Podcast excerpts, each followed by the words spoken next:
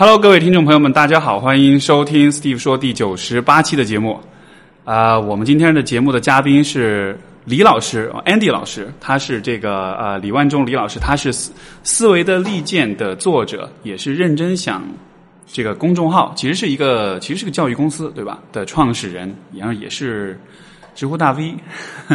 我们今天的节目呢是在北京的现场，然后我们现场也有三十多位我们的听众朋友们，大家跟节目里的听众朋友们打个招呼好吗？好 好，很很很开心，很开心。这样的这个这样的录制的形式，其实最近我越来越多的尝试，我发现就是有听众在旁边看着的话，好像感觉会更有那个氛围一点。所以以后我会有更多的做这样的这种呃现场录制。那小广告。其实这个广告已经过时了哈，但就是八月二十六号，我在深圳也会有一场这个录制活动，但是名额已经爆满了。但是如果你还你是深广地区的朋友，如果你以后想要参加类似的这种活动的话，你可以加微信号 s t e v e s f k，然后加了之后备注深广，然后你就可以进到深广的粉丝群。以后我们的这种活动招募都在深广的这个群。如果你是在北京，如果你在上海，你也可以加这个。刚刚我说这个微信号，备注北京或者上海，我会把你分流到相应的粉丝群，因为以后我们的这种线就是线下录制节目都是在粉丝群里面优先招募的，这个一般名额都会出的很快，所以说大家可以加我们的节目。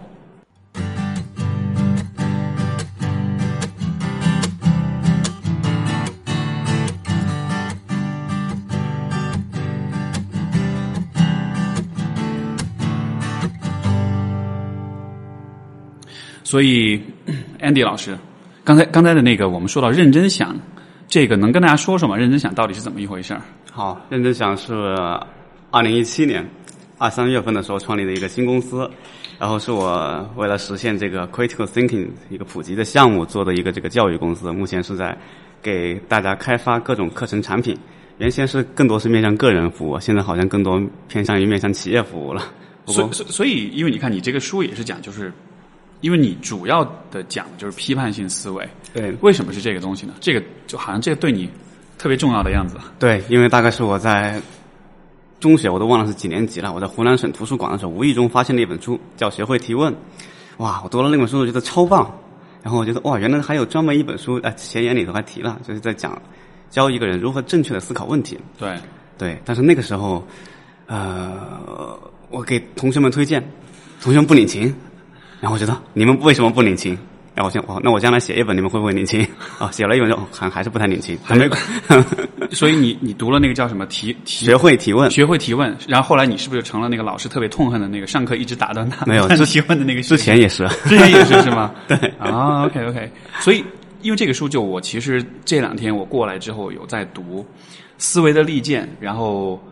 呃清华大学出版社，我读完第一个反应是，我觉得你的编辑特别好，因为我能看出来他没有应该是没有删减，就是修改过你你写的东西，对吧？对，因为其实你所讲这个话题，我理解是一个其实蛮复杂的一个话题，但是我觉得你的是比较个人的角度，就像跟大家聊天的那种感觉，所以我觉得这书是一个特别写的特别走心的一个书，比较难读，就我 必须得承认这一点。嗯，但是如果能够读进去的话，我前面的三章四章我是很认真的读的，后面的几章就时间缘故我就跳过。但是你最后一章讲到就是那个比较说一些心里话的部分，也也有在认真看。对，这个这个书，所以因为它主要是在讲哲学、讲逻辑、讲了知识、讲了概念，就其实是一些很怎么说呢，比较形而上的东西。我能、能不能这么讲？可以。对，所以所以你写的这个书的目的是为了让当年不领情的同学，啊，一方面对，但实际上我因为有一个教育上的比喻，我一直把人比喻为一个智能计算器。对然后那你的呃思维模式、心智软件，就是就是要心智软件，会可要不断的迭代更新，不然的话就会哦，这个是 DLC，是一个可下载内容，对，下载了之后才能更新。没错，没错。还有很多人不知道自己很愚蠢，对我得逼他们承认。对，这个书的第是第三章吧，开头第二章开头说我不是说你蠢，我是说大家都蠢，对吧？这个这个会让你有很多人恨你吗？偶尔，不过大后来习惯了，因为大家知道，原来我也把我那个所有人算进去了，我也所有人之一。当你说你自己蠢的时候，好像这样子就 OK 了。就对，对，这个书能跟大家讲讲吗？就是你的怎么说呢？你写这个书的我也不知道，因为因为当时我们我们第一次在北京碰面，不是交换了一下书嘛？嗯我写那个书只是想分享一下而已，就对，但是我觉得你这书写的是带着一个，我感觉是一个改造人类的一个崇高梦想，是这样的吗？是的，还有，但是估计再再过几十年才能完成，因为它这个这个我当时还没有出书，是二零一六年十月份定稿的，所以说现在还有很多新的想法没加进去，啊、等待下一本。因为当时我只是在网上连载一篇一篇的这个连载，然后后来就有编辑看中了，编辑看中之后我就呃就想要成书，但是他当时约我的是约一个逻辑学的逻辑学的教辅的，然后我。我不想写逻辑学教辅，我跟你说，我已经我已经准备好一本非形式逻辑这个东西的专业化名字叫非形式逻辑，然后就想说，那这个可不可以？然后把书稿发给他说，哎，这个也很好。那好，那我就嗯，最后就最后就成书了。但实际上，因为我和编辑联系的不多，就造成了销量很很低的这个现象。他们这个呃出版社又是一个很很光亮的出版社，又不同意各种营销方案。因为因为清华它比较那个，对对，什么事要问领导，问要问领导，要问领导。啊，哎，蛮可，但还蛮可惜的，因为就我读完之后的一个直观的感觉就是，我觉得大家如果想要变聪明一点儿，就就可以读这本书，因为它真的会让人变聪明。就是因为你里面有一个观点，我觉得特别有意思，就是说你有有三个世界嘛，客观的世界，然后心理的世界，还有一个是知识的世界。如果你的知识的世界变得更大，它也能让你在客观世界里看到更多。对，就这个其实是一个我非常非常有共鸣的一个点。举个例子，比如说我们像我在做咨询的时候，就比如说一个普通人听到两个人在对话，他能听到的就是他们在对话聊天的直白的内容而已。但是当比如说我去听的时候，我能听到比如说这个对话内容背后的表达的一些隐含的意思。有些潜在的情绪，它的包括肢体语言，就是你真的就是能看到更多。就这个是我学咨询之后发现，所以就真的发现说，哦，原来是我们看到的世界其实不是它原有的样子。其实你是随着你知识的增长，你是可以看到更多东西的。所以好像就就感觉这个世界就变丰富，就变大了。对是有这样一个对对，所以我一直很期待，就希望让大家知道这个更多更大的世界三，然后拥有更好的世界二，同时去改造更美的世界一，因为。那个心理咨询师，呃，我也是心理学背景，但是在座可能有各种各样不一样的背景，他们都可以看到我们看不到的东西。假设假设在座有学美术的，他看到墙上那幅画，他可以看到我看不到的东西。对我看到那幅画就仅仅是一幅画而已一。幅画而已。对对，然后在座有工程学专业的，知道这个这个仪器的专业的这个构造，然后我只是嗯知道怎么用而已。明白。所以就是其实就知识其实还是一个挺。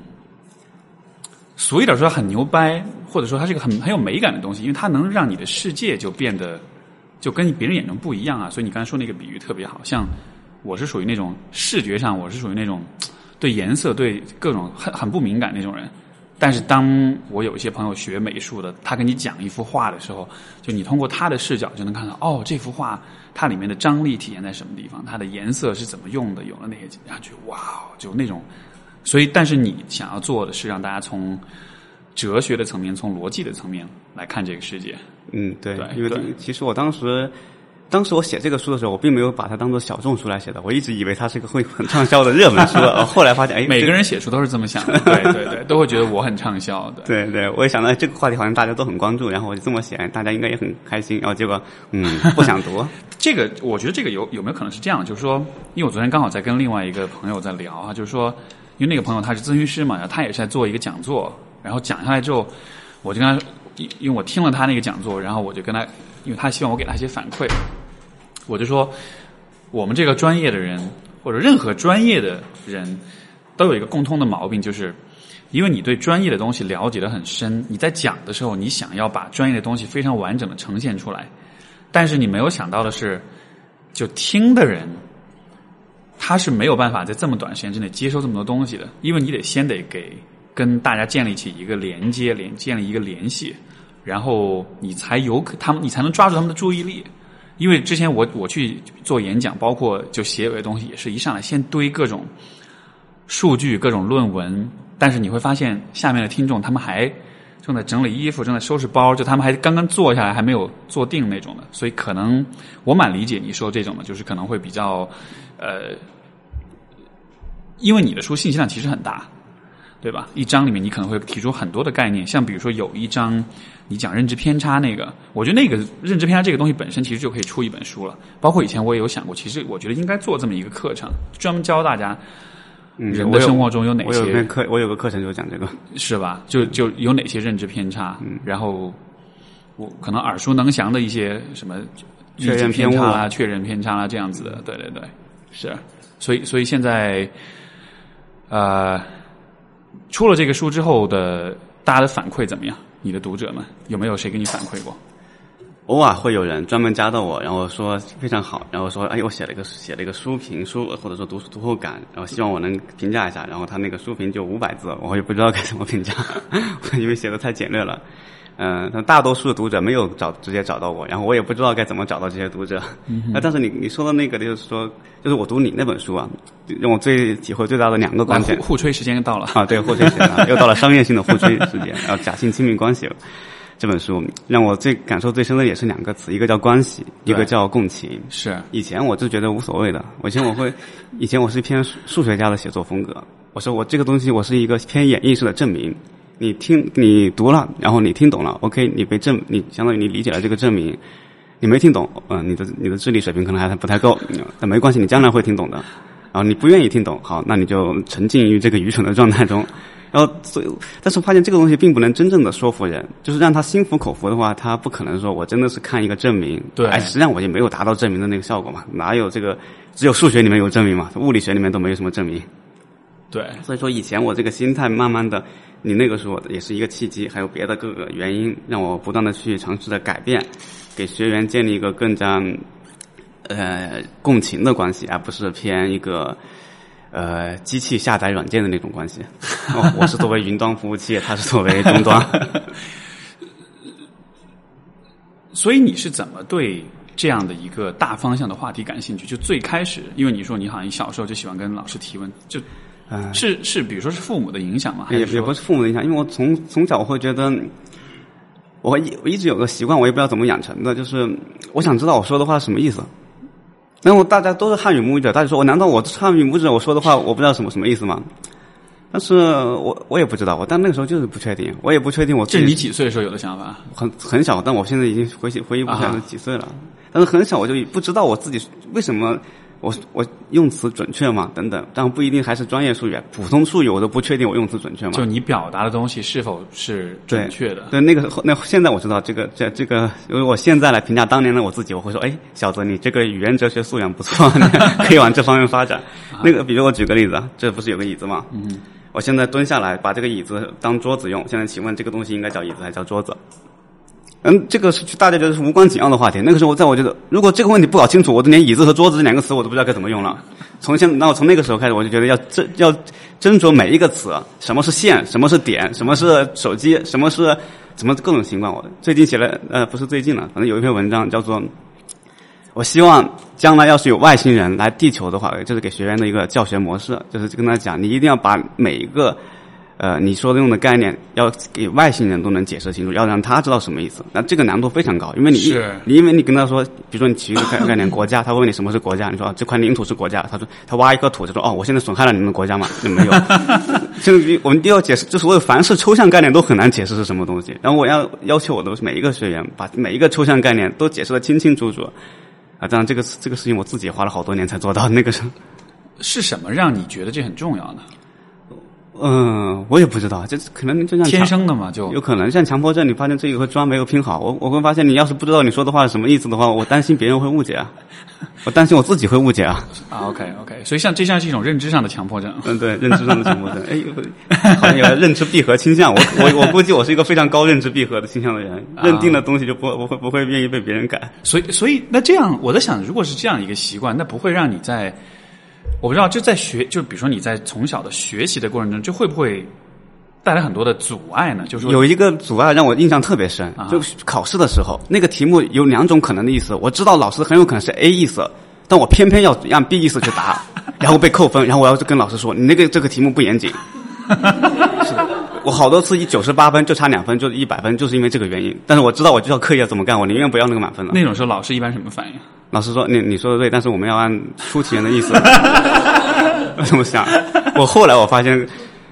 真正的那种中高中考这样的考试，哎，比题目比较严谨。那普通的那种月考就不怎么严谨。我其实会特别希望我以前班上有你这样的同学，因为这就意味着所有人这个地方都可以不用扣分了，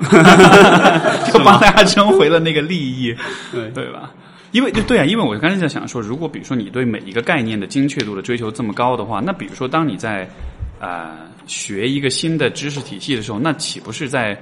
就先不说你学它学到多少，你在最初的概念的理解阶段，其实这就会花很多时间了。没错，没错。然后非常幸运的是，我的那个学习经历，刚开始学心理学嘛，心理学很多概念有操作性定义。你不要问什么智力是什么意思，智力就是智商量表的结果，是哪个智商量表？斯坦福比烂量表，然后哪那怎么测？然后告诉跟您说怎么怎么测。然后好，我先有操作性定义安抚了我的心，让我大概知道概念可以怎么操作性应用。先不问内涵，再往后。机缘巧合读了陈嘉映的那个语言哲学教材，然后但后来找到更好的教材，他就发现哟，原来哲学里面还专门有个这个领域，就就专门对，就啊就干专门纠结我刚刚纠结这个事情，纠结了好多年，然后他们也他们纠结了几百年。那那这个里面会不会有这样一个问题，就是呃，因为我们探讨的，比如说像数学、像物理、像心理学这些领域，它都有比较完善的一个知识框架在，所以你在这个框架之内，你能做有意义的探讨。但会不会，比如说在 生活的某一些领域，可能有些概念是比较难去、比较模糊的、比较难去定义的？你会遇到这样的状况吗？会遇到，然后刚开始的时候，我还会刻意刻意想要改变别人的这个想法，让他像我这样精确用概念。后来我后来遇到的阻力多了之后，放弃了。我就觉得，哎，我应该既然我能够猜到他是那个意思，那好，我就按他那个意思来理解。像刚开始你说，我们能说这个是形而上的吗？其实严严格我心里说应该是不行。然后他说好行，明白。那因因为像因为因为因为我理解就是这样的探讨在知识的领域，就是你刚才说三个世界对吧？客观世界、心理世界跟知识世界，在第三个世界里，我觉得是非常成立的。但有没有可能在比如说，我猜想可能在第二个世界，在心理的世界，这会不会是一个我不知道吧？这会不会是一个 有点怎么说呢？会有有。因为，因为我觉得人，尤其是人与人间的关系，很多东西其实是比较，像比如说，我们就做咨询这种感觉特别强烈，就是不管一个理论多么牛掰，不管是哪个大家出的多么经典的理论，其实你在和任何一个个体在互动的时候，它总是有独特性。我们甚至会像这个亚龙的那个书，他讲咨询，他就说每一个你每做一个咨询，你其实都是在重新发明一个新的 therapy，你在 reinvent，就重新发明一个，因为这个咨询对这个人是完全独特的。在这样的情况之下，我觉得好像就概念的东西，它能给你一个参考，但是你要能够完全理解这个部分。嗯，对你你你说的这个，其实我我下一呃不一定是下一本，反正就是我最得意的一个作品，就概念工程学这个作品，它里面会特别强调这个，就是说概念工程学，对概念工程学，我先解释一下名词解释，时间到了。啊，工程学是什么东西？造东西，building something。对你小孩子把乐高玩具拼起来，我们可以说积木工程学。然后概念工程学就是造概念，嗯，但是我们造概念的一个特点就在于不存在完美的设计图，永远都可以有改进，而且你可以无限次重新发明轮子。嗯，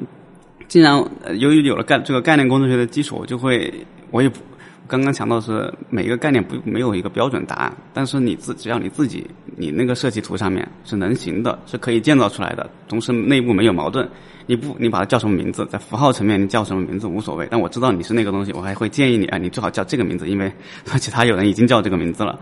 这样就已经很好了。然后你想说每一刻次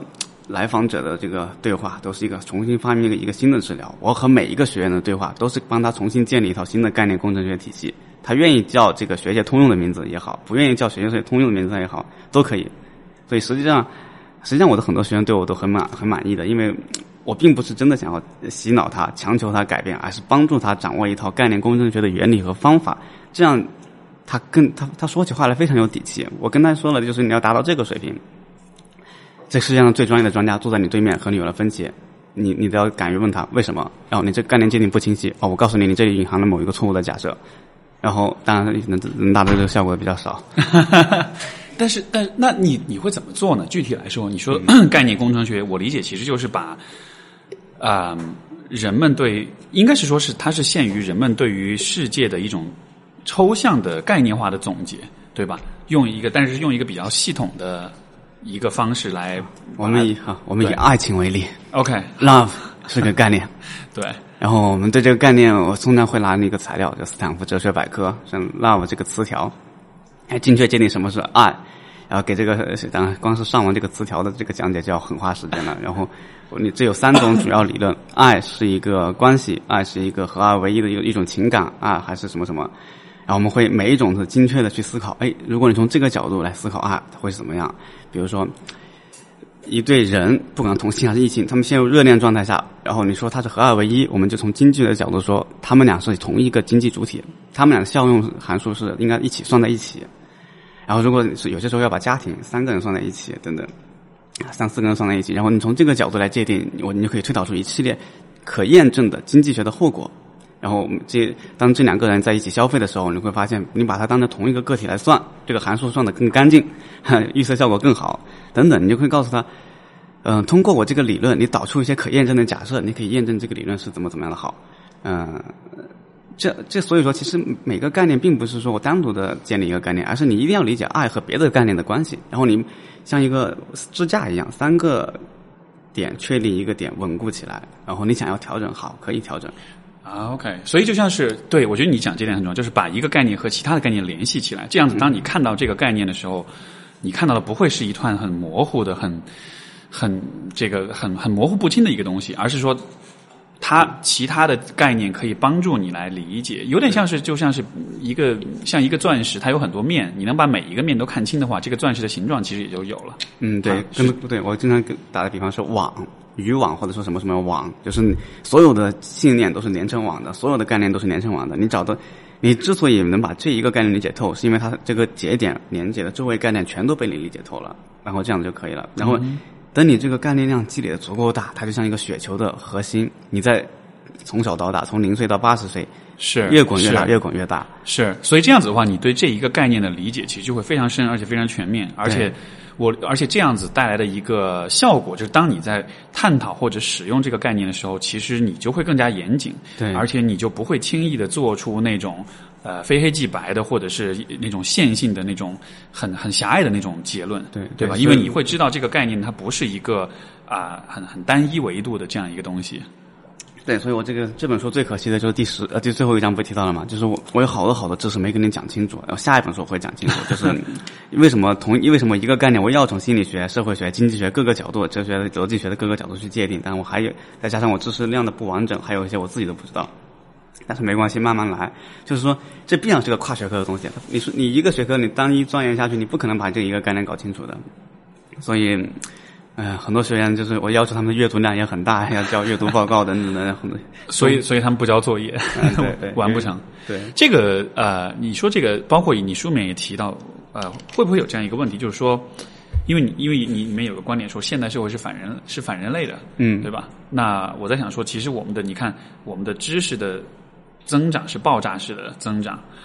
而我们接受的教育是是分专业的。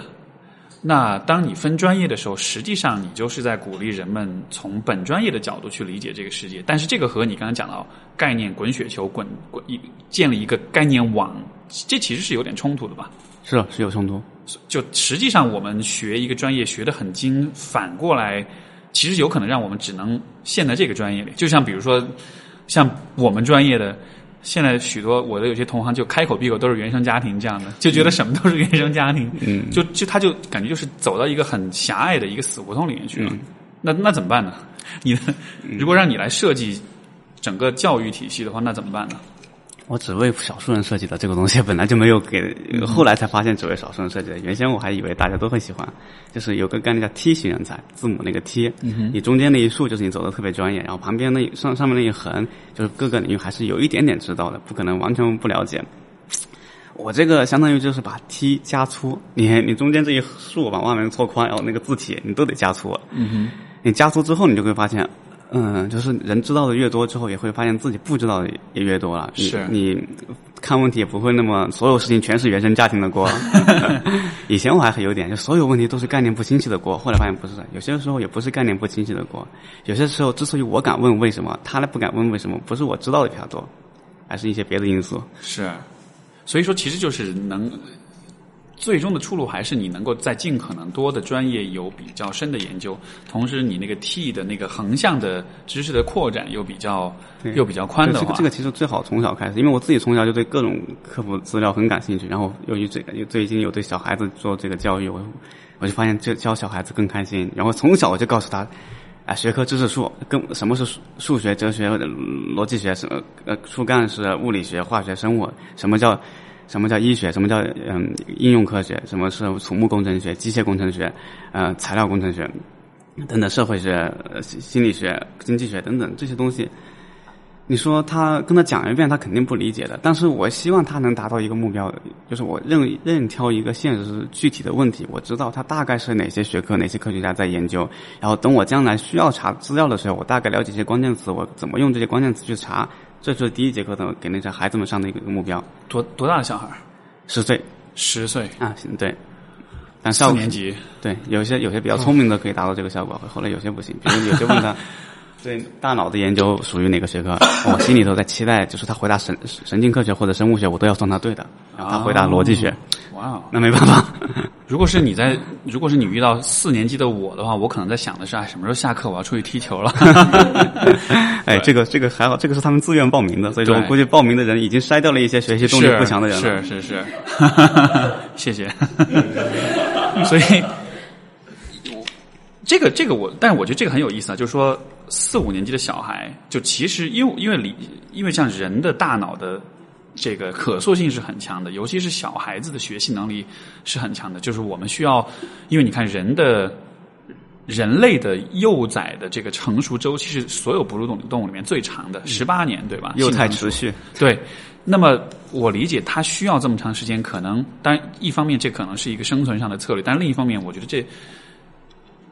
是否这也是因为说作为人类，因为我们有语言、有知识、有技能、有社会的规则，所以这个学习的周期也是很长的。那所以所以这么来说，其实像小孩子的话。因为因为你这么说，我第一反应是啊，他学得懂嘛。但是反过来一想，其实他这个时候其实正是他的大脑的高，就是发育跟发展的高峰期，所以他的吸收度应该是，也许是很高的。我当年肯定对这个非常好奇，但是当年没有老师这么教我。啊哈我希望有些孩子可能，如果我能给他这个，也可以说是礼物吧，孩子是不不用花钱的。是。然后有些学的很开心，然后有些我不知道，但是能能有一个人，我就觉得很不错了，因为我也我强调的就是我这个方案是训练的，叫做优质信息的产出者，大家大部分人是优质信息的消费者，消费者我希我希望训练的是一个优质信息的产出者，哦，所以能够真正产出优质信息的人不多。这很难哎。如果要从信息的吸收到产产出的话，因为其实这是两个完全不同。就像你看别人演戏和你去演戏，对你看别人踢球和你去踢球，这其实是完全不同的两个对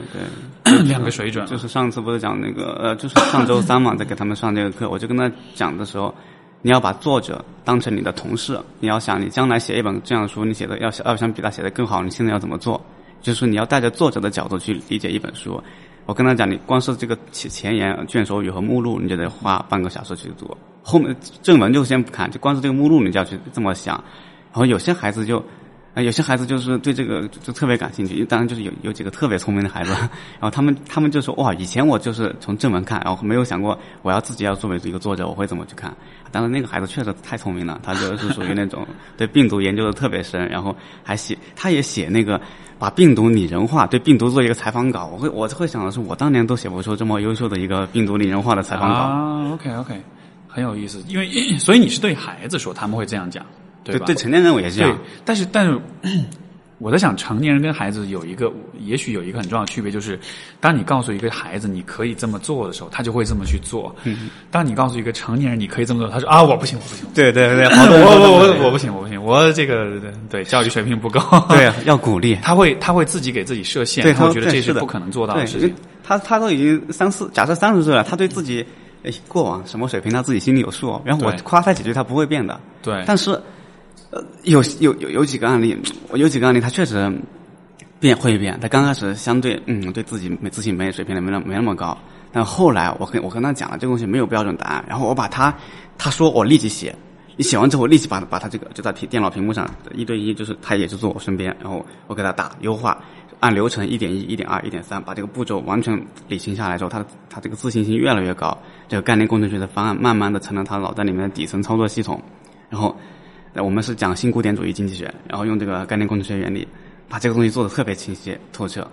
嗯，然后他就很，他就自信心慢慢提高了。这个还我觉得还是老师的原因，是老师的原因。很多老师做不到这一点，很多老师自己对新古典主义经济学的都没有摸清楚。那那所以你怎么看教育呢？就是说我们现有的这种教育体系，因为我觉得从你的角度来看，现在的教育实际上是在把顶尖的那波人给切掉，让他们跟随就是一个标准化的一个东西。但这个标准化的东西实际上是很是就当然我我是有点从我的经验啊就。八，因为我八五年生嘛，所以我接受小学教育大概是九十年代左右。但那个时候，我觉得可能现在可能会很不一样。但是我觉得会不会有这样一个问题，就是标准化的大规模的教育，它实际上是会把最顶头的和最下面的那两个那两部分人切掉，让大家尽可能靠近中间的那个那个标准呢？会不会有这样的问题？会有这样的问题，就是我们把它称之为普鲁士模式嘛。普鲁士训练军队，打铃立即乖乖坐好。不小板凳啊，不对，不是不是小板凳了，手放好，不叫你说话，不能说话，普鲁士模式。然后这是来自，这是普鲁士，这是来自这个这个国家的传统嘛？对，然后推推广到全世界，然后普鲁士模式。然后美美国可能好一点，美国的这个中小中小小学好很多。然后这个现在，我现在觉得一个更好的模式叫做逍遥派模式啊，逍遥派模式不是武不是武侠小说的逍遥派，是那个。亚里士多德，亚里士多德当时就是他们租了一个，不是租了，就是花园嘛，然后。亚里士多德中间走路，旁边有一群人围着他，然后一边走一边聊各种各样的话题。估计还有人拿拿着本子把他把亚里士多德的作品记下来。对，然后我就会觉得，但但是这样的麻烦就在于无法规模化复制的，因为亚里士多德和每个学员有一个亲情上的很很很很密切的感情关系。而亚里士多德只有一个，对对吧？就像你只有 也只有一个，对对。我后来写文章也会发现，就是。我我这么一对一的去做，实在是太太费力了。而且我，但我但我又我想要把这东西写成书，嗯哼，想要写成一个非常可操作化、可接近的。就写书了，其实反而可复制，就是一种复制，一定程度上。对，但实际上那个读者和我的关系，和我的学员和我的关系之间，还还是完全有距离。他他不会被我感染下去，然后他不会觉得维特根斯坦传的副标题叫“天才之为责任”，你做不出天才，你就可以自杀。然后，那我当然不会鼓励我学员自杀，但是我我会说你你。你生来就是个天才，但你一定要把它发挥出来。你的你的未成熟状态是整个人类的损失。然后你要，然后你要不断的这么去给他洗脑、鼓励、灌输，这样子他会觉得，嗯，我真的很优秀，我真的很优秀。我只是别人别人不知道。然后在我的帮助下，他慢越来越写出越来越好的作品，越来越好的作品。哇哦！我就觉得，嗯，可以把这个事情做下去。然后下，因为下一步要做师资培训。是。然后我我去做师资培训，想到这一点的时候。嗯，哎，因为我和四川的那个老师，他是一个特级老师，哎，语文老师，特级老师。然后第一堂课原本是安排也是我上的，就是给你讲讲那个学科，学科树，那个是嗯，每个领域属于什么领域，每个领域大概介绍一下，每个学科大概介绍一下，每个一个问题属于什么领域。然后刚原本是我上，然后我和这个合作伙伴他说，哎，你应该让他上，因为我们将来要做师资培训。然后我让他上了之后，嗯，上的效果还不是特别好，虽然是特级教师，但是依然不是很好。但我相信如果在针对这些特级教师、小班制的特，我对老师进行这样培训，然后他们再复制给孩子，然后等等这样这样一个模式就会好很多。因为上次去参加一个董嗯董玉老师针对批判性思维教师的这样一个培训，一个他对四十个人这个教，我觉得效果还不是很好。我就是我对五六个人教，然后持续十五天左右，我觉得效果就很好了。下次可能要在北京，呃，把全国各地的那这些特级老师都叫过来。OK，所以所以说，我我觉得你刚才讲一个我很有共鸣的一点，就是说，呃，优秀和未成熟状态的关系。嗯，因为实际上优秀应该是成熟状态体现出来的最终的形态，但是好像，比如说在我们的传统的这种就是公立教育的这个体系当中，就优秀好像是一个他默认你应该已经存在的东西，因为这让我想的就是就是。就是 educate 教育这个词，它的那个拉丁的词根的意思是 to bring out，就是把你这个人带出来，就把你这个人的自我把它发挥出来，是这样的一个意思。就这其实应该是教育的本质，它应该是让你就是你本来可以变成这样，你的你的大脑、你的心智是有这个算力，是可以去 hold 住这么大、这么复杂的一个知识体系的。对吧？但是这个是需要一个过程的，这需要一个一个逐渐的培养、训练、积累的过程的。但是我觉得，因为你说到优秀的时候，我觉得我就是怎么说呢？就大家听到“优秀”两个字，第一反应都是很有压力的，都觉得优秀是我达不达标。他会觉得我要和比别人更好才叫优秀。对但在我看来，你比你比所有人更好，你也不叫优秀。没错你的优秀是在于你为大众创造了多少有高价值的产出的一个作品。啊这个作品可以是音乐、画作、书，可以是各种各样的所以。这其实是应试教育的一个后一个必然的结果，因为你你最终的你的教育的终极的目标不是像你说的，就是产出高质量的知识跟信息，而是说，对吧？我能满足某些特定的标准。嗯，而如果你达不到这个标准的时候，其实这当中是被赋予了很多的这种啊、批判、评价、道德性的这种判断，觉得说啊你不努力，你太懒。包括我想，我猜想应该会有，我觉得你算你是。也许是比较幸运的一个人，就是说，相比于其他的，可能有这种充满好奇心，因为我能看得出来你是个很很愿意思考、很充满好奇心这样一个人。但是我觉得，可能不是每一个人的这个部分，最终在他一生中都能够有足够空间得到充分的发展。包括现在你把这变成自己的工作，变成自己的一个你很喜欢的一个事情，对吧？这可能是很少的吧。嗯，我觉得这个会有会有淘汰率应该是很高的。对，会有很多社会机遇上的事情，比如说假设假设你这个孩子就比相对比较穷困，你需要花你大部分时间你要卖给嗯呃公司，然后那个公司要要求你做很多很多工作，朝九晚五，什么九九六模式，然后对各这种情况下就很，我有个学员就是九九六模式，他都愿意把时间抽出来。什么是九九六模式？呃，早上九点上班，哦晚上九点下班一周工作六天，啊，OK OK，九九六模式，然后他都愿意上我的课，我都我都很感动，我对吧就觉得他作为一个九九六模式的人，我都上我的课，他都我他都有有心思来上课。因为因为这个应该是一个就就你知道你是一个这样的人，你其实就没法装作你不是。嗯，对，对，但是我觉得每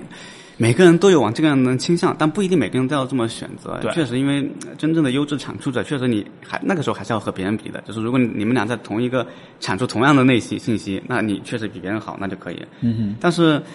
你，你也可以做差异化竞争，每个人有自己的比较优势，所以淘汰率确实高。但是，呃其实我想的是，中国，嗯，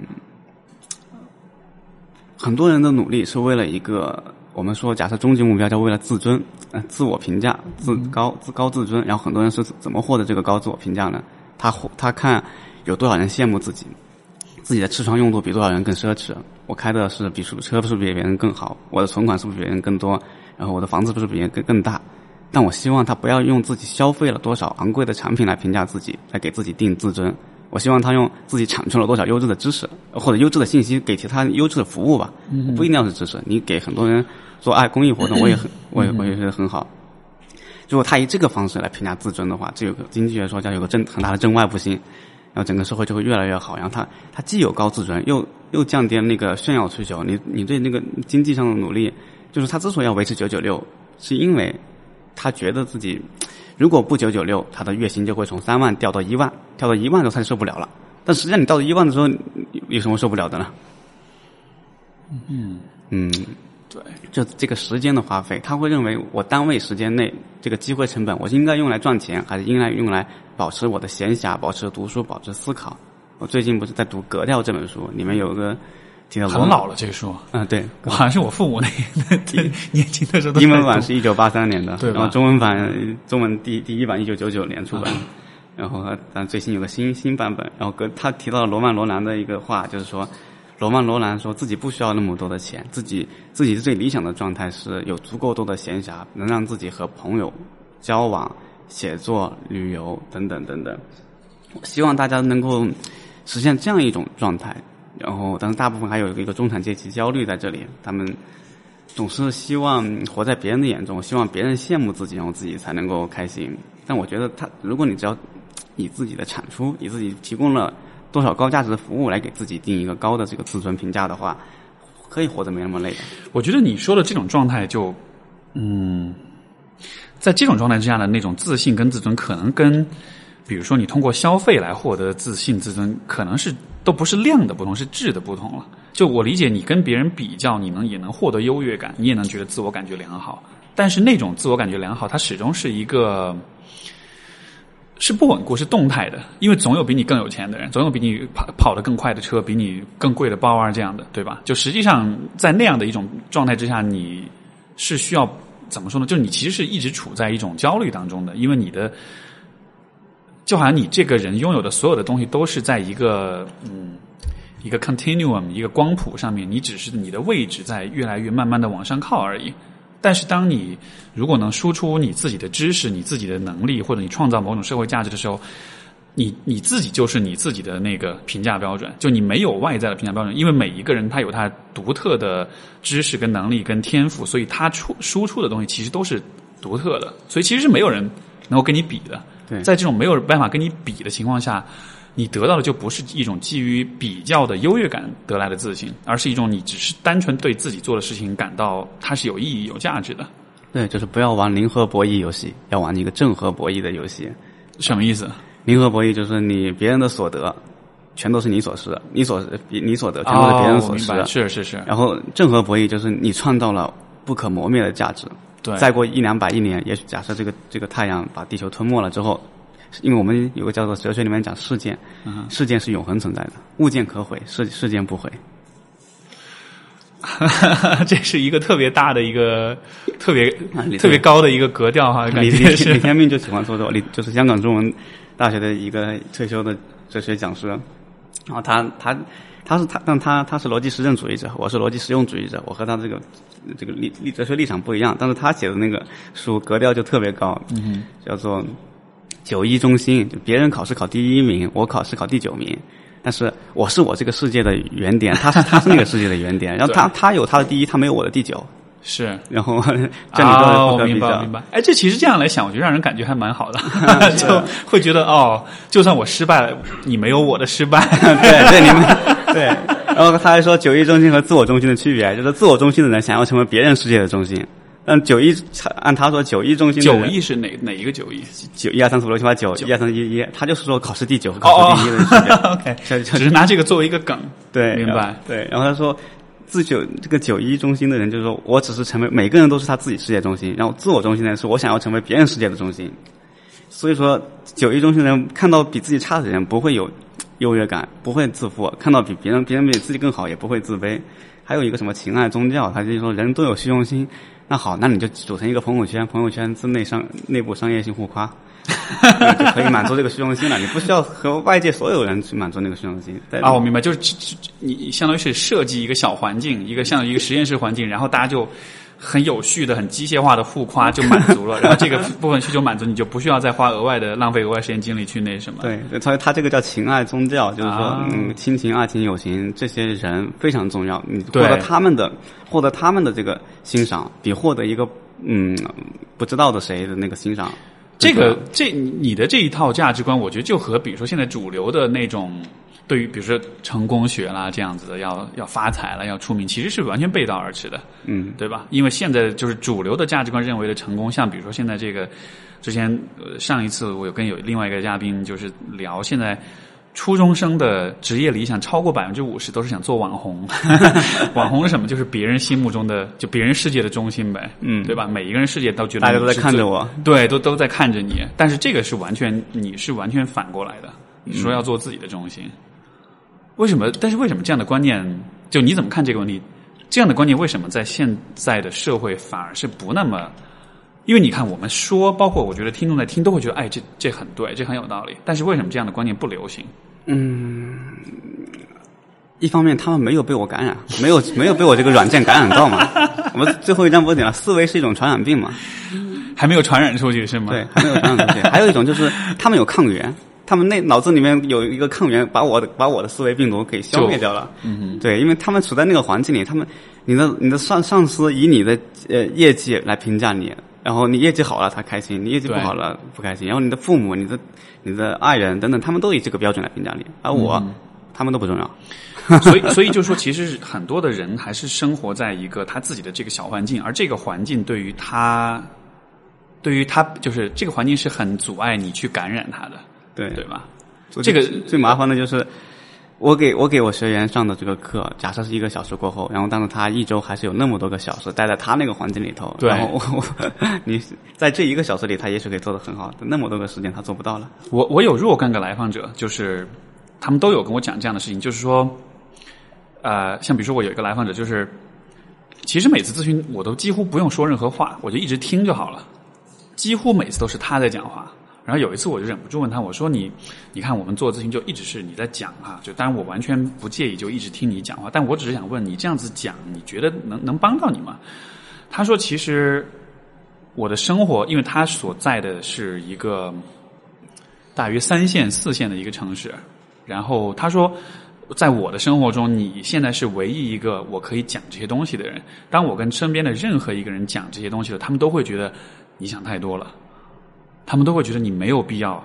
想这些东西。做人嘛，开心快乐就好。就是他会有一系一套，其实也很完善的一套逻辑，把他怼回去，让他闭嘴。所以其实他是一个，就通过交流，我能看出他是一个有这样的思考跟想法的人。但就像你所说，他没有这个环境。就算他想要去思考，想要跟人交流，他会被周围的所有的这些很很很自我蠢化的这样的一种言论给给给淹没。那到了最后，其实就对是对你说这个环境非常重要。实际上我也会自我反思，因为总有人会说我何不食肉糜，何不食肉糜。然后呢，我后来自我反思，确实有有些时候我也会经常说一些何不食肉糜的话，因为我会因为我自己的这个环境相对还好，啊然后这。虽然我这说话这么有些人不爱听，但是还是有很多人愿意主动找我来来上课。我从来不主动推销我的课，所有所有上我课的人都是主动找到我的对人。然后我也从所有找到我的来来设计课程的这个甲方公司，全都是主动找到我。然后我在想，虽然我在说说这样一套不讨人喜欢的话，还是有人认可我。假设假假设在另外一个平行宇宙里面，我我也努力了这么多年，然后没有一个人关心我，那我肯定就过得很不开心。啊，现在至少虽然不多，但还是有些人愿意听这个。不不是不顺耳的话，那你是怎么？因为就我理解，就你的像你说，你你自己也意识到，就是你的想法，你说的话，其实对于可能大众来说是不那么受，就是不那么受用，或者不那么别人可能不那么爱听的，对吧？那所以其实在这个过程中，应该是有，就虽然也有人认可，但是从比如说从从小到大这个过程，可能阻力还是至少在开始的阶段，可能阻力还是比较大的吧。嗯，我从小就是最好的学生。OK，所以所以说大家就，所以是学霸带来了一个保护的一个一个保保护的光环。对对对，学霸带来了一个保护光环，老师都会说你要向他学习，那个他就是我，那个时候就好一点点。但是当你比如说挑战老师什么的，他们会就觉得，哎，算了，学习好就放过你。对对对，有好有好几个老师，我很感激，就是有一个是，就相当于有一个生物，有个还现在印象特别深的一个例子，生物老师，然后他。呃，那一次就是他写一个答案，然后在他写个考布置一个什么作业，然后他把答案写在那个黑板上。我说第四题可能搞错了，然 后然后他就哦，当着全班的面吗？对，当着全班的面，然后他然后他就改了一下。，我好我好希望当年我有这样的功力，尤其那我不爽了，说，哎，等会儿你这题出错了，对，然后然后解气。然后后来是他改了，然后啊而且而且他还很很和善的问我，你再看一下其他题目有出错了吗？哦然后这个这个时候我就会觉得，嗯，较真是可以的，哪怕你较真会冒犯到别人，也是可以的。哇这样的老师，他应该会必须要非常的自信和非常的就懂得尊重他人，他才能做到吧？对，我想象，如果是我曾经的一些老师，你这么说的话，可能第一反应你先站起来，或者你先出去，怎么样的？然后可能你之后的考试可能就根本就过不了，就 就可能就会各种给你穿小鞋啊什么的，请家长啊这样的，就会各种就就就就感觉好像可能也许我我们的受教育体验还是有不同啊。我以前有些老师，我真的是觉得那成了一个，包括我觉得很多人会有这样的体验，就是有些时候老师跟学生的关系都不是一个教育的关系，是一个是一个。施展权力的关系，就是老师有对学生是有很高的权威的，我有了这个权威，而这个权威是一个，就是任何就我会相信任何的权利都是需要制衡的，是需要啊、就像比如说政府的权力，如果无限大，没有一个政府部门的工作，如果没有另外一个政府部门去监管的话，那它就就就不和谐了，我们就不说了哈。但是就我觉得在老师在一个教室里的时候，他其实是就是他是可以达到这样一种可能性，就他的权利有可能是无限大的，在至少在学业、在教育的这个领域里。但是可能，也许有老师可能是年轻，可能是他自己有什么其他的问题或者怎样，他他会滥用这种权利，他会把这种权利，就这种权利的使用会超过教育这个目的本身所以我觉得有些坏的老师耽误了孩子一生。啊，太多了，太多了，让我因为我运气非常好，然后我接触的很少，或者说？是吧？对啊，就你没有碰到很烂的那种老师，那种就一个老师可以毁你这一辈子对这一个学科的印象。对，不太可能会有这样的老师。啊然后，实际上后来好养成各种情况。第一份工作也在有有些时候什么主编啊，什么创公司创始人、CEO 啊，我也我也都是保持着这种较真的习惯。有什么问题我 为什么为什么要这么想？为什么要这么做？然后当然会有冲突，呃但是我我也保持着你好，你们看不顺眼，看我不顺眼，我随时走。呃，你的书里面有一句话让我印象很深刻，就是说什么是讲道理，对啊，对吧？讲道理就是要把你的结论的理由理由给讲清楚。对我觉得这很有趣，因为我看到这句话时，我突然意识到，哎，你要讲道理，就是我们经常说这个话，但是其实它的使用是完全反过来的。就是当一个人跟你说你要讲道理的时候，他其实是在说你不要再解释，你就听我的。但是我不会跟你讲为什么你应该这样，你懂我意思吗？就讲道理，在很多情况下反而成了一个闭嘴，你只要服从就好这样一个。我我第一次遇听到这个，我每次用讲道理的话都是说你要所以这是你的不同。但是我的意思是，就是对于很多的有有，比如说像父母教育小孩的时候，哎，你要讲道理，老师说你要讲道理，对吧？但是他跟你说你要讲道理，他不会给你解释为什么你要这么做。这其实是也是我，比如说像我从小很很很困扰我的一点，就是家长跟你说你要怎么怎么怎么做的时候。他从来不会解释为什么，很多的为什么其实是你长大了之后你自己去研究、去发现、去悟，你才明白哦，原来原因是这样。然后悟到的同时，你就会意识到，其实有比这个更好的方法。嗯，但家长没有说，他只是告诉你，他只给你一个结论。所以其实很多的时候，我们跟我们讲道理的人，其实反而是很不讲道理的。对因为他没有解释那个对理由是怎样的。这是我成长比较幸运，我父母的也是比较讲道理的人。他告诉我要做什么事情，我会问他为什么，然后他告诉我一个道理。但是因为我小，那我觉得他讲的挺有道理。但后来可能觉得，哎，好像没那么有道理了。现在也是，我给我的学员给别人，不管是什么合作，他甚至会觉得我在解释过多了，你就告诉我结论是什么就行了。但是我告诉你不行，如我得告诉你过程是什么。你没有理解我的过程，好，我等会儿还再跟你讲一遍。有些时候我刻意不跟你讲结论，先讲过程，然后再跟你讲这个结论。我要得检测他有没有理解我的过程。但因为有些，所以我因为我在担心，万一我自己有这个过程到后结论推导这个逻辑关系不成立，当然每次都事实上每次都成立的。所以，所以这样子的话，呃，像你写的文章应该很阅读率应该很低。没错没错，你说的很对，你说的很对。很多很多人只想听那个理由的，呃，很想只想听那个结论只。想听结论，这其实是我觉得很普遍的一个现象。就尤其现在，比如说呃，这种自媒体时代，其实大家为了文章的转发、转发啊、传播啊、点赞啊什么的，所以其实都会对我这个这个我我那个小兰她还她还提醒我说，哎，你知道吗？你写这公众号的文章，大部分阅读量是来自转发的。对但我其实我根本就不关，我是把它当博客在写，然后就导致我没有管这个事情。然后最近有一个留言让我觉得很有意思，呃，我的标题叫“你可能需要一个更高素质的朋友圈”，然后底下有个人回答：“哎，这个问题文章写得好，但是我是不会转发的，因为这太得罪人了。”然后我第一次想到，原来原来有些人看了我的文章会转发，是我以前以为我以前都不知道他们会转发，我都根本也没有关心过他们转发不转发。是因为因为就大家其实还是希望。就但就转发这个行为本身，我觉得它也有很多的心理在里面，就是就是转发这个这个动作是一样的，吧？哪几个按钮这都是一样的，但是人们在做这件事情的时候，动机可能是很不同的。对，因为因为有因为我自己从来不转发别人的文章，对所以我我我从来没有转发行为，我就很难体会到为什么你要转发别人的文章了。是是我有转发文章的时间，我自己可以写一篇了。当然，这就是一个知识的诅咒。是，所以所以像比如说有些人转发，他可能是为了他可能真的觉得好，他可能希望别人都看见，但是这种带着真心去分享，这可能只是一部分人，对吧？有的人可能转是因为他想觉得显示自己的嗯，逼格啦，哦，对对对，知识量啦，这个我觉得很有对对，有可能的。有就就我觉得这样的人其实是大有人在的，对吧？就你看，比如说现在这个，呃，我想一个类似的一个事情，就是现在国内的这种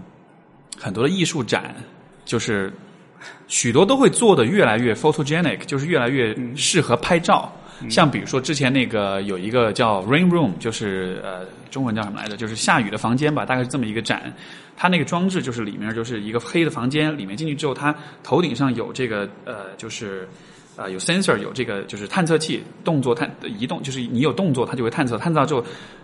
它那一块的雨就会停掉，所以进去的效果就是你在这个房间里走，你的周围永远都有雨，嗯但是你头上是没有雨的。然后这个的话，拍照拍出来效果非常的赞，因为它里面有一个单向的光，所以你背着那个光，你的身影然后全是雨，但你身上是干的，然后就，anyways 这样一个这样的一个展在国在国内非常的火，那个那个排队就是可能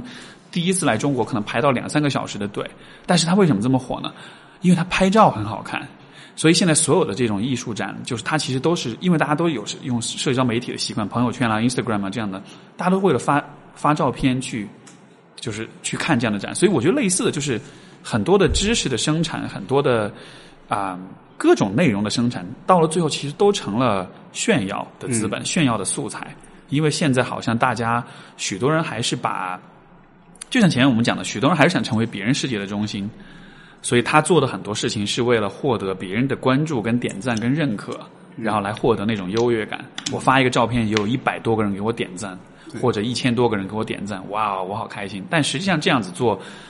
我有对我有一套基于数理逻辑的方式，告证明这个方案是不对。什么方式呢？叫一叫审美无差异原则，然后我怎么证明这个审美无差异原则？审美无差异原则就是说，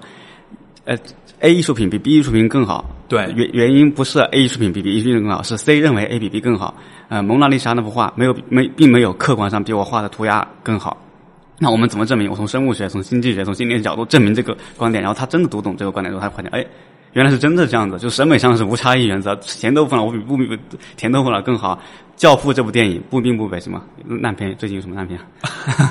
我不太看烂片，好好好，这反正就并不比那个烂片客观上更好。然后这个时候，哦烂片那个什么，前段时间那个那导演叫什么？毕志飞那个片子。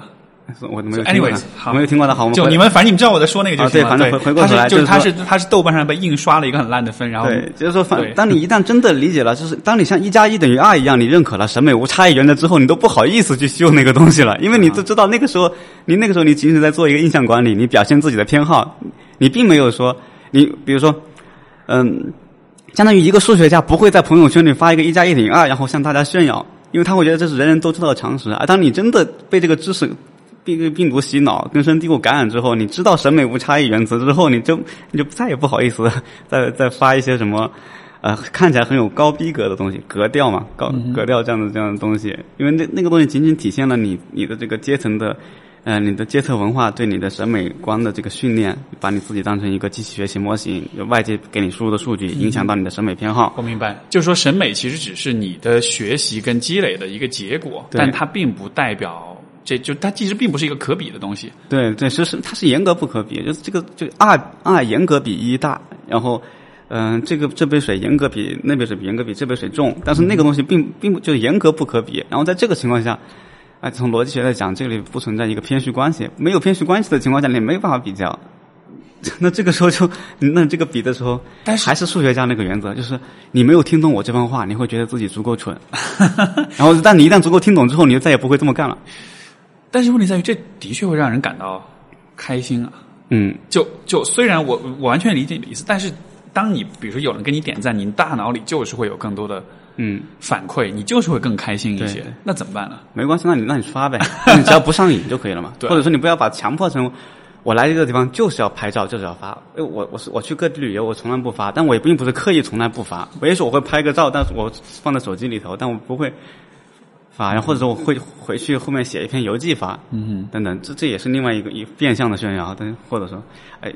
哎，这个东西就就是凡伯伦那本书有衔接结论嘛，他会他后面也对知识分子，像我假设我是知识分子的话，他会知识分子有个批判，他就说，像你们这个呃，这叫最高等级的炫耀，你们这就是这个炫耀一些别人没听不懂的专业术语，这个什么各种各样的无用知识，你学了这个东西对你的对农业生产、对手工业生产没有半点用处。啊，我读了这个书之后，啊，当然那第一反应是不开心，第二反应说，嗯，你说的对啊。那那没办法，那这这这已经是这是我自己养成的习惯，就是我我自己有的偏好。我这同样一本书，你可以用更浅显的道理说出来，但我就是要偏好这种更专业化的表达风格。那那究竟这个更专业化的表达风格更好，还是更浅显的表达风格更好，还是更文艺的、更诗意的表达风格更好呢？我内心的那个理性告诉我，这叫审美无差异原则，但我内实际行动还是用了这个反反反。所以是，所以其实还是有个人的偏好在里面。对，因为我内心就是有两两个角色，一我会觉得审美呃这个专业化的风格比那两种风格更好，就是二也证我证明了，呃，没有三种之间没有哪个更好。那那那第一个是从哪儿来的？就是那个认为这个更好的那个部分。从小到大的几十年的习惯积累，几十年什么样的习惯呢？就是你你自己的阅读也读的是这样的书，你写出来这样的书，你你看到，比如说我的那个那个对我思想影响最大的人 Daniel Dennett，他的、就是你崇拜的偶像，他也是这么写的，然后你就不意识的有意无意的模仿他等等，就是这样的风格都是被你所认同的那个风格，别人受别受别人的影响，自己的基因上的偏偏好等等，你慢慢的习惯了某一种风格，你的审美就固化了。然后你会觉得你你这个审美好像比别人那个审美更好，但是嗯，从你一个抽象的角度看，审美无所谓更好更坏。是，所以说其实是比如说呃，遗传啦、性格啦、生长的环境啦、经历啦，所有的知识的积累，其实最终好像会形成一个对于你这个人来说，就可能最合适的或者最适用的一种一个审美，但其实这就是一个个体的一个独特倾向而已。嗯，对。然后所以所以说。实际上，所有的这些审美都是不可比的，因为每一个人都是绝对独特的。所以，当你把这些东西所相比的时候，其实是没有意义的，因为别人眼中的审美永远不可能在就就就比如说你的审美，在你的审美当中，别人的那个审美永远都不可能有可比性，因为他的经历你没有经历过，或者你的经历他没有经历过，对吧？所以，所以，所以我能否也推而广之来说，比如说，当我们对啊。比如说人与人之间做比较、做相互的评价的时候，像比如说经常发生一个状况，就是比如说假设啊，呃，一个人分手了，嗯，另一个人说啊，你那个人就是个渣男，嗯，赶赶赶赶快分。但是实际上他，实际上你的朋友并没有跟他约会过，并没有跟他交往过，所以他的这个结论其实根本就是没有任何意义的。嗯，因为他没有站在你的角度，包括他也没有站在你作为你这个人你所拥有的性情、你的情感、你的行为、你的经验，这一切就其实都是不不适用的。那这样子来说，我们还要听从任何人的任何的建议和反馈吗？因为既然大家都是审美 绝对独特的，大家会我会试图影响我周围的人的审美观，然后他大家也会试图影响我。但是审美之外，还有一个就是呃实用。实用有严格意义上的证明，让审美是无差异原则，啊，就达到没错，达到目的的一个手段，它的效率、它的成本、收益分析，它有严格意义上的就是优劣之分。然后这个又会提到一个叫人的主体性，在工业化时代，在资本主义时代不断被削弱，就是每个人都人的商品化、人的工具化、人的物化，相当于那个男朋友对你来说，他如果是个主体性的人，他还是各种各样的工具的结合，嗯。啊，我明白，是就是如果它是各种各样的工具集合，你会发现，哎，另外一个工具集合比它更好，嗯，但如果他是一个主体性的人，那你永远不可这般比，所以就得看，嗯，就以前罗宇在他的知乎上写了一个很很有意思的回答，他说他他说问题问的是什么？你期待的最你最期待的女朋友是什么样的人？他说他是他期待的是一个有主体性的人。我当时第一反应就是想，我我当时我知道我知道主体性这个概念什么，我想到那个就是择偶。征婚启事，寻女有主体性，对对，寻女有主体性。他如果是他如果我不知道他他有没有女朋友或者妻子，怎么算有主体性呢？对对，然后首先概念定义什么叫概念界定？那当时我想的是，我当时我想在这个时代已经没有任何人有主体性了，因为我我甚至因为我对自我，因为我我上次不是在饭局上说自我不存在嘛？现在依然是我把自我作为虚构中心来说，自我都不一定有主体性。但是后来我仔细又想了一下，觉得罗宇说的真对。然后，什么叫有主体性？agent 能动性，主观能动性。然后你有你拥有自由意志，当然是严格意义上没有，但是没关系。从物理学的角度看，你是没有自由意志，但是从心理学的角度，你有。然后你你可以做自己想做的任何事。嗯，这叫就是说，你不是任何工具，你不是达到任何目的的手段。那个劳动者，呃，那个老板购买了你的这个能力，然后他按你的绩效给你做一个评价，然后你你说好，这是老板对我在某一方面的评价，这是一方面。好，你的有你有个长相，外界的人对你的外貌外表的评价，好，这是外界人对我外表的评价，这都不妨碍我的主体性。嗯，对于主体性这个概念来说，就是有点像我们那个九一中心，全世界所有人主体性价格不可比，主体性的这个。不可比，然后康德会说叫尊严价值不可交换、不可比较，每个人都有尊严价值，皇帝和乞丐一模一样。然后在这个意义上，就是你，如果你真的觉得自己是一个有主体性的人，你的每一步选择都不是你不把他人当做工具去利用，你也不是有个就是把他人当做工具目来利用，就是你会先定下一个目标，然后想我要在多个选多个替代品商品经济的概念，多个替代品中选择最好的一个，做一个 cost benefit analysis，就是成成本收益分析。你不做这个成本收益分析，你就是我是一个主体性的人，我对待他人也是每个人也都是主体性的人。你和这样的人长期相处下来，你会发你会感到他永远对你是真正意义上的尊重，他会理解你的行动，他会他会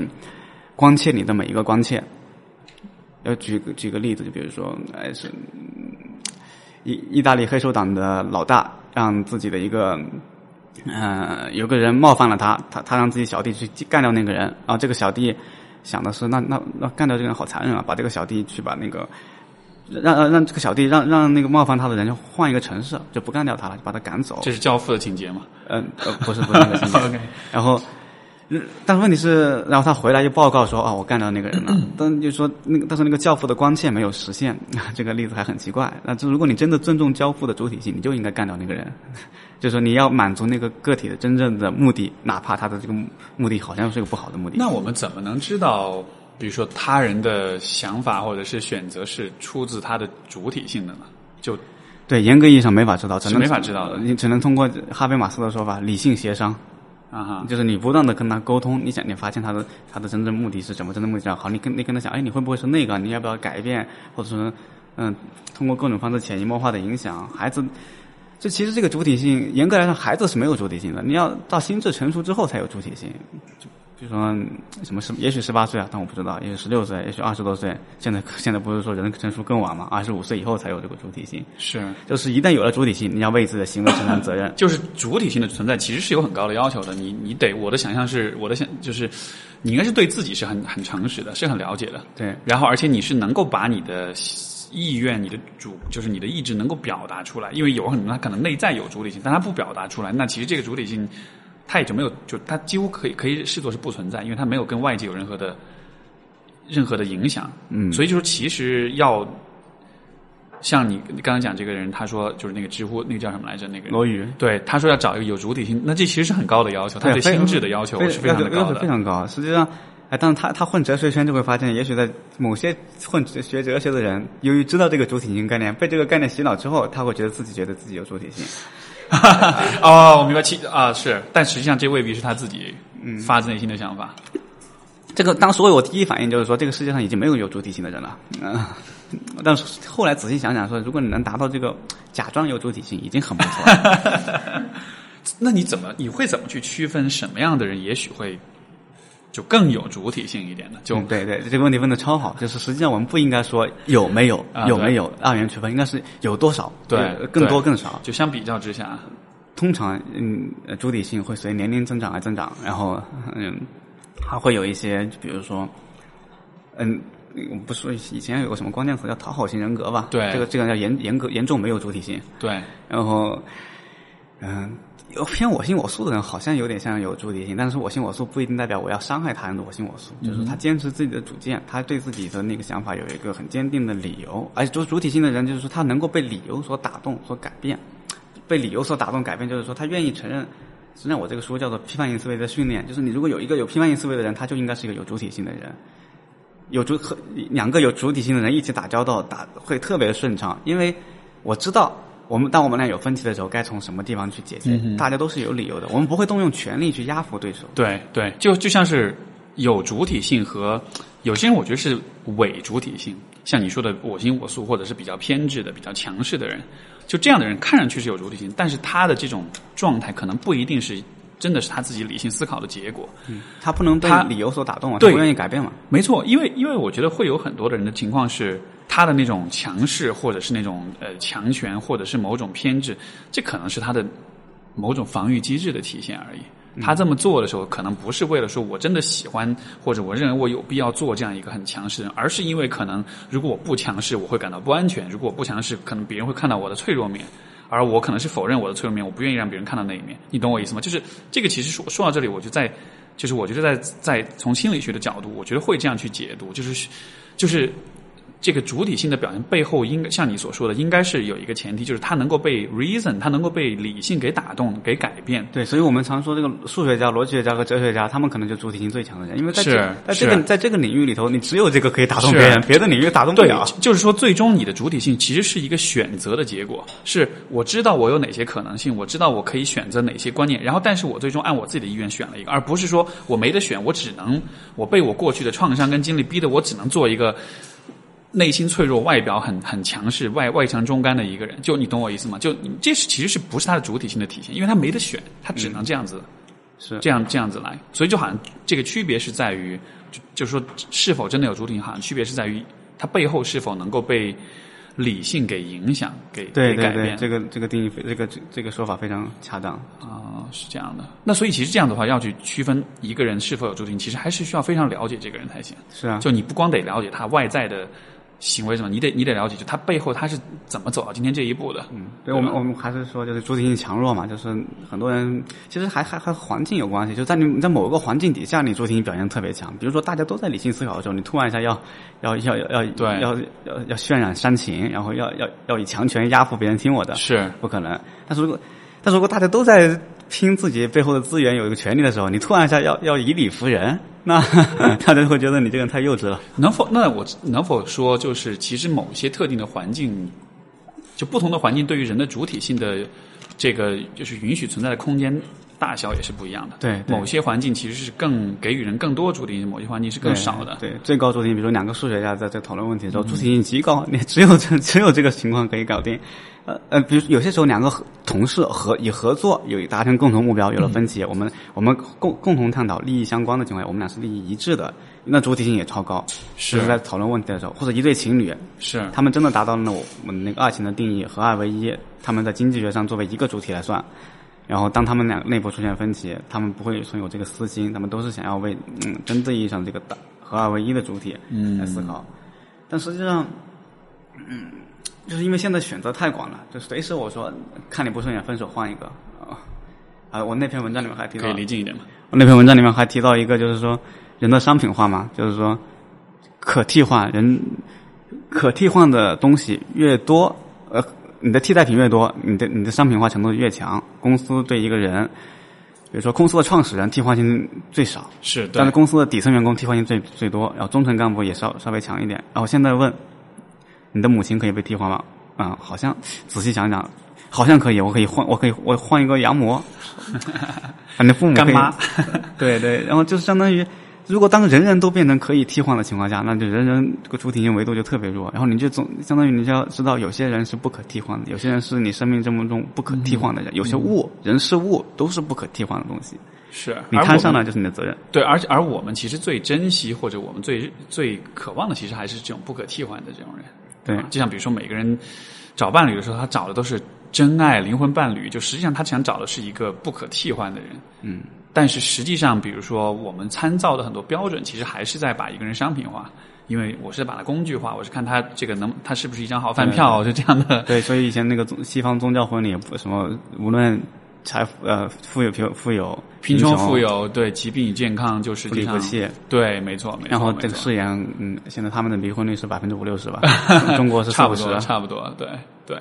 这个因为像我之前不是我有做一个 TED 的那个演讲，也在说嘛，就说这个其实婚姻这个也是有一个时代性在里面。我们现在这个时代的，包括就是欧美，其实基本上就是从六七十年代开始，其实婚姻的意义已经在变化了，它不再是一个。就虽然现在的社会是更加商品化、更加商业化，但是我能看到另一种可能性是，啊、我就跟你今天讲这个主体性可以很好的连接起来，就是说当也许在未来的婚姻当中，主体性的意义或者它的位置会更会越来越重要，因为当我们已经有了这么复杂的一个商业社会，当每一个人都已经高度商品化之后，这个时候就需要有一个新的评价的体系出现，否则的话，我们是做不出选择的。你懂我意思吗？就是就像你比如说你现在走到超市里，你想买一瓶饮料，然后你就看到那个价货架上可能有几百几百种饮料在那儿，你根本不知道选哪一个，而且实际上你选哪个也无也无所谓了，因为其实每一种饮料大概都差不多，所以如果是用这样的方式去做选择的话，那那其实就不需要做选择了。但是问题在于，婚姻也好，感情也好，它又是一个追求独特、追求不可替代的一个行为，所以就在这个，所所以说，在这个情况下，就必须得产生一个新的、一个更有区分性或者更能够把不同的个体之间做区分开来的这样一个评价体系。那是不是说，也许主体性就当然这是比较硬的、硬核的科普概念，但就是是不是主体性，也许就可以成为一个比较。相对来说比较靠谱的，或者是比较能够有区分性的这样一个一个标准，这个这是个很好的标准。假我不知道有什么主体性的测量量表。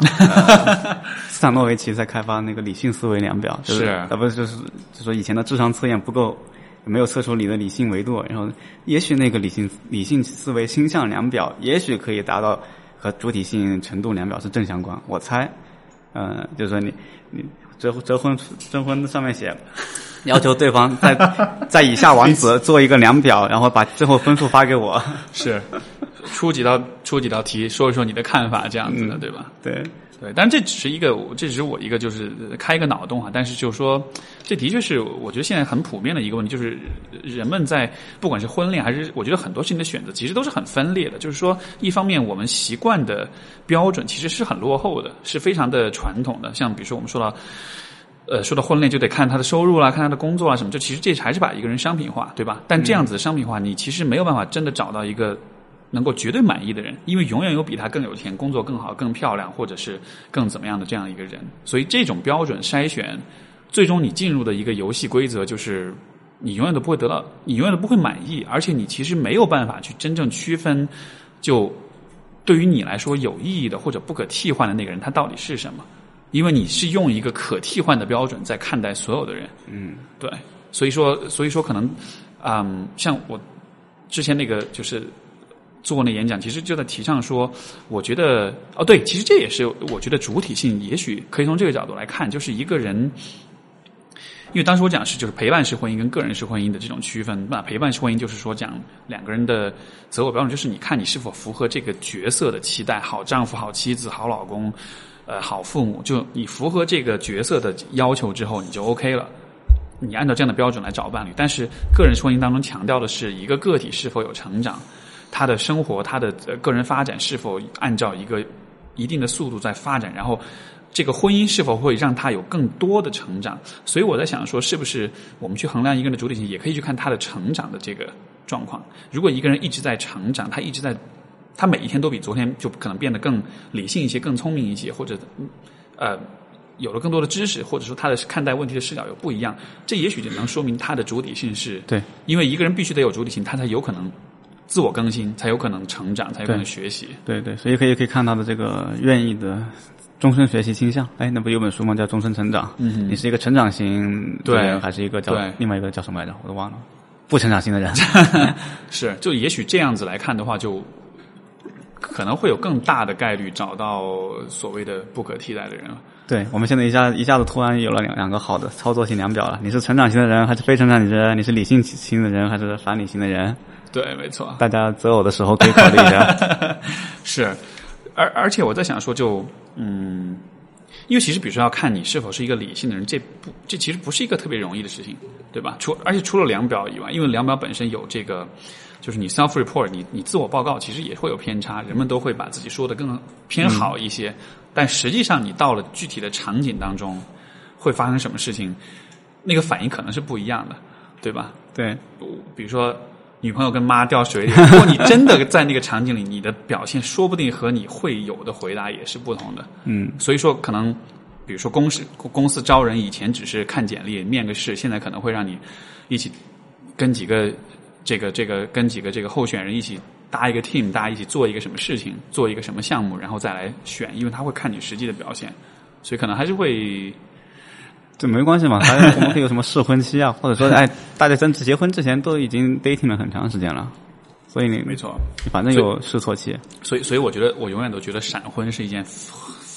风险非常非常非常大的事情。嗯，我最近身边有闪婚，但是闪了之后。有闪离吗？就对，然后而且就那个过程很很很 ugly，很很糟糕，所以啊，我看我就觉得，就为什么一定当初就就不听劝呢？就就我能明显的感觉到有很多问题你们俩都没有搞清楚，对吧？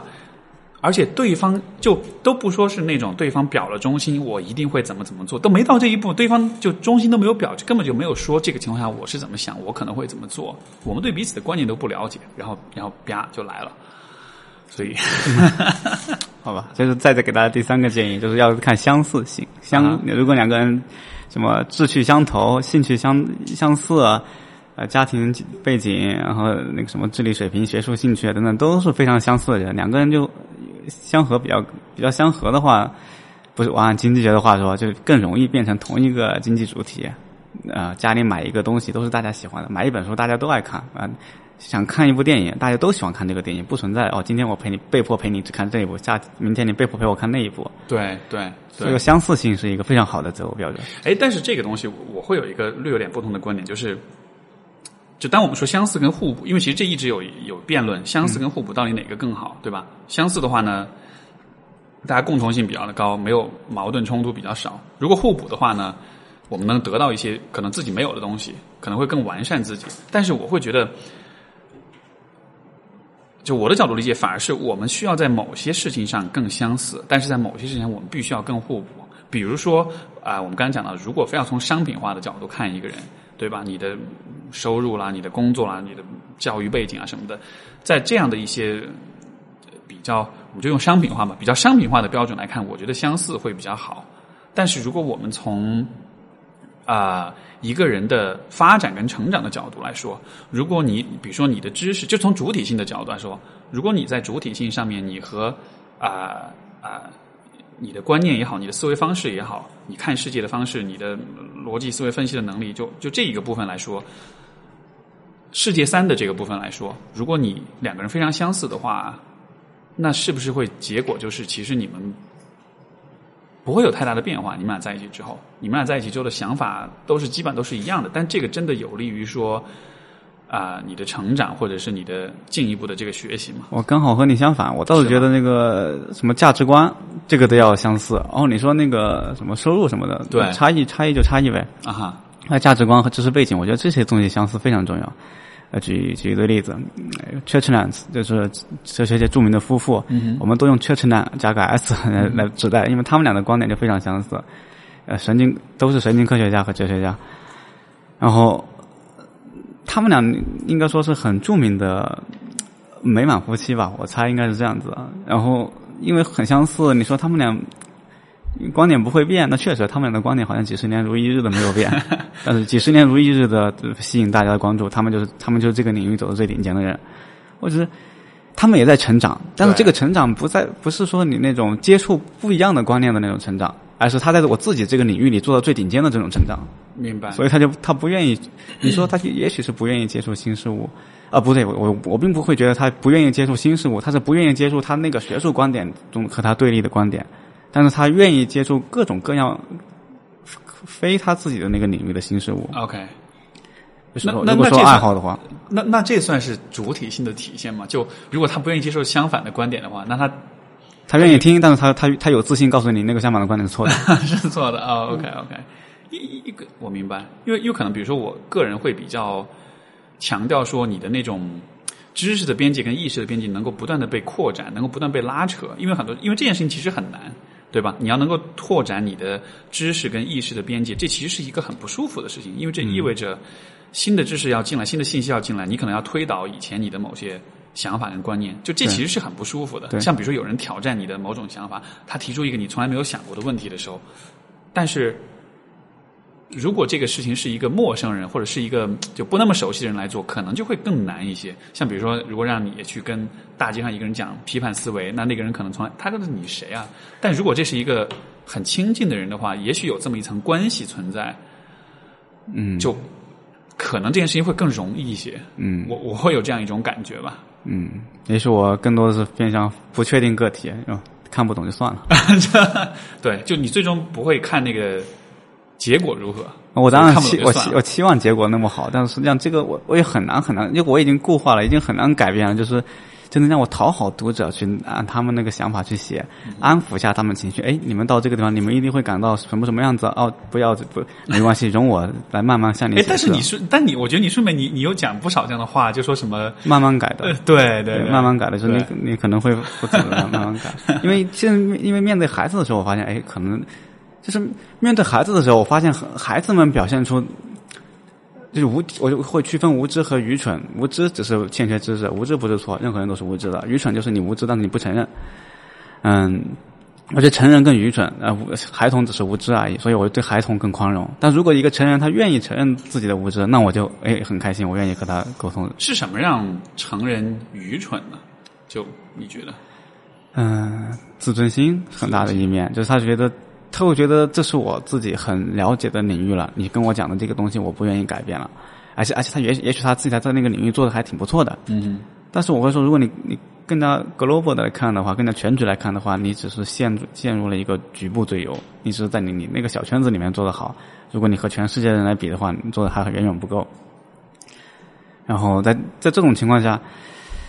呃，就还我们还是有那个说中文的例子，就是那好多我的学员都是汉语母语者，我会我我我纠正他的使用汉语的这种习惯。你说他们第一反应是抵触，然后第二反应听听我讲完之后，他觉得很道理。而且我不是在，就是我有，我就说结论，就意味着我没有藏私，我的任何所有秘密全都告诉你，所有的细节都告诉你。然后你其实不是被我说服，你是被你自己说服，你是被那套理由理论证给说服。然后你自己学了之后，你还可以跟别人说。相当于他知道哦，原来经过这个论证，我可以知道这个事情，所以这还是一个理性思维者的一个基本倾向，就是我们会被理由说服。理有要结论，问理由是什么？好，理由好，我愿意相信；理由不好，那先不说结论是错的，我说还需要更好的理由。这个模式走下来之后，就比较比较顺畅，所以还是有种数学家倾向、演绎式倾向，不太不，我不太愿意说服别人，我会愿意做论证。所以，所以这么来说，会不会有这样一个问题，就是说，因为很多人是因为自尊心而，呃，不愿意承认自己的无知，嗯，但是在，比如说我们现在这样一个社会里面，其实因为一个主流的大的这个比较跟评价的体系已经存在了，如果你看上去无知的话，你就是会被人认为蠢，所以其实每一个人都会在这个问题上都是会，都是自然而然就会比较防御，就会比较。我不能轻易的承认我无知这样的，嗯，那对，就是环境的环境的影响嘛，就是比如说，呃，你之你之所以不愿意承认，在某些人面前不愿意承认自己的无知，是因为你很在意他对你的看法，对，啊，你之所以在意他他对你的看法，是因为你对自我的印象不稳固，你你你对自我的看法部分很大程度上依赖于他对你的看法。他问题是，如果你对你的自我印象已经很稳固了，你你知道自己什么人了，当然这部分程度上取决于从小到大。还有别人是怎么看你的，然后你大概对自己的自我评价较稳固了，然后突然有个人给你一个低评价，你不在意；突然有个人给你个标高评价，你会知道他可能是故意夸你，呃，吹捧你等等。在这种情况下，你就你你不你有什么不知道？我很坦率的说我不知道哦，你有什么知道？我很愿意说哦，这个事情我是知道的。我说完之后发现，哎，对方比我更知道，哈，我愿意虚心学，等等，就是这个这个，当你自我评价足够稳固。你就很愿意承认自己的无知啊！任何人都有无知嘛。我我有什么不知道的？比如说那个孩子问我病毒的时候，我当然我不知道细节，我就会说我不知道哎。嗯，我我愿意我愿意告诉你怎么去查，我们或者我们一起来查一下。所以说，要承认自己不知道，其实是很……那，就我有个对对有些人来说可能是很难的。对我有个有有个学员，他还觉得很奇怪，为什么为什么安迪老师在课堂上很愿意很愿意承认自己不知道？对，我我我会很奇怪，为什么其他老师为什么不愿意承认自己不知道？就说到这个，就是呃，这种自我认知、自我概念的稳固，我觉得这个可以联系到刚才前面我们讲的一个，就是说，当你要知道一个概念的时候，你能做的就是把它和其他的概念建立更多的联系。所以，我觉得当比如说一个人要对自己、对对于自我有更好的认知的时候，你能做就是把你的自我和比如说你自己身边周围的很多东西也建立联系，比如说你的过去、你周围的人、你所经历的事件。你所接受的教育、你的想法，然后你的各种情绪啊，这样子的。所以像这个，我之前那书里面就有让鼓励大家做一件事情，就是去就是去写你的个人成长史，就是说你从小到大哪些事件对你有特别强的影响。就这个，当然这个书写其实都只是一部分的工作，因为实际上还有很多可以做的事情。但是它的意义就是在于说，把把你的自我和你过去的经历的那些重要事件联系起来。你把这些事件的对你的影响看清楚了，这个这个联系建立起来，这个网搭起来了之后，其实你对自己的自我也就更加的确定，嗯，从而虽然一开始你可能不会预期这样的结果，但实际上当你这么做了之后，你的你的自尊也好，你的自信也好，就包括就是你为人处事，其实都会发生，就就是其实是蛮神奇的，就是如果你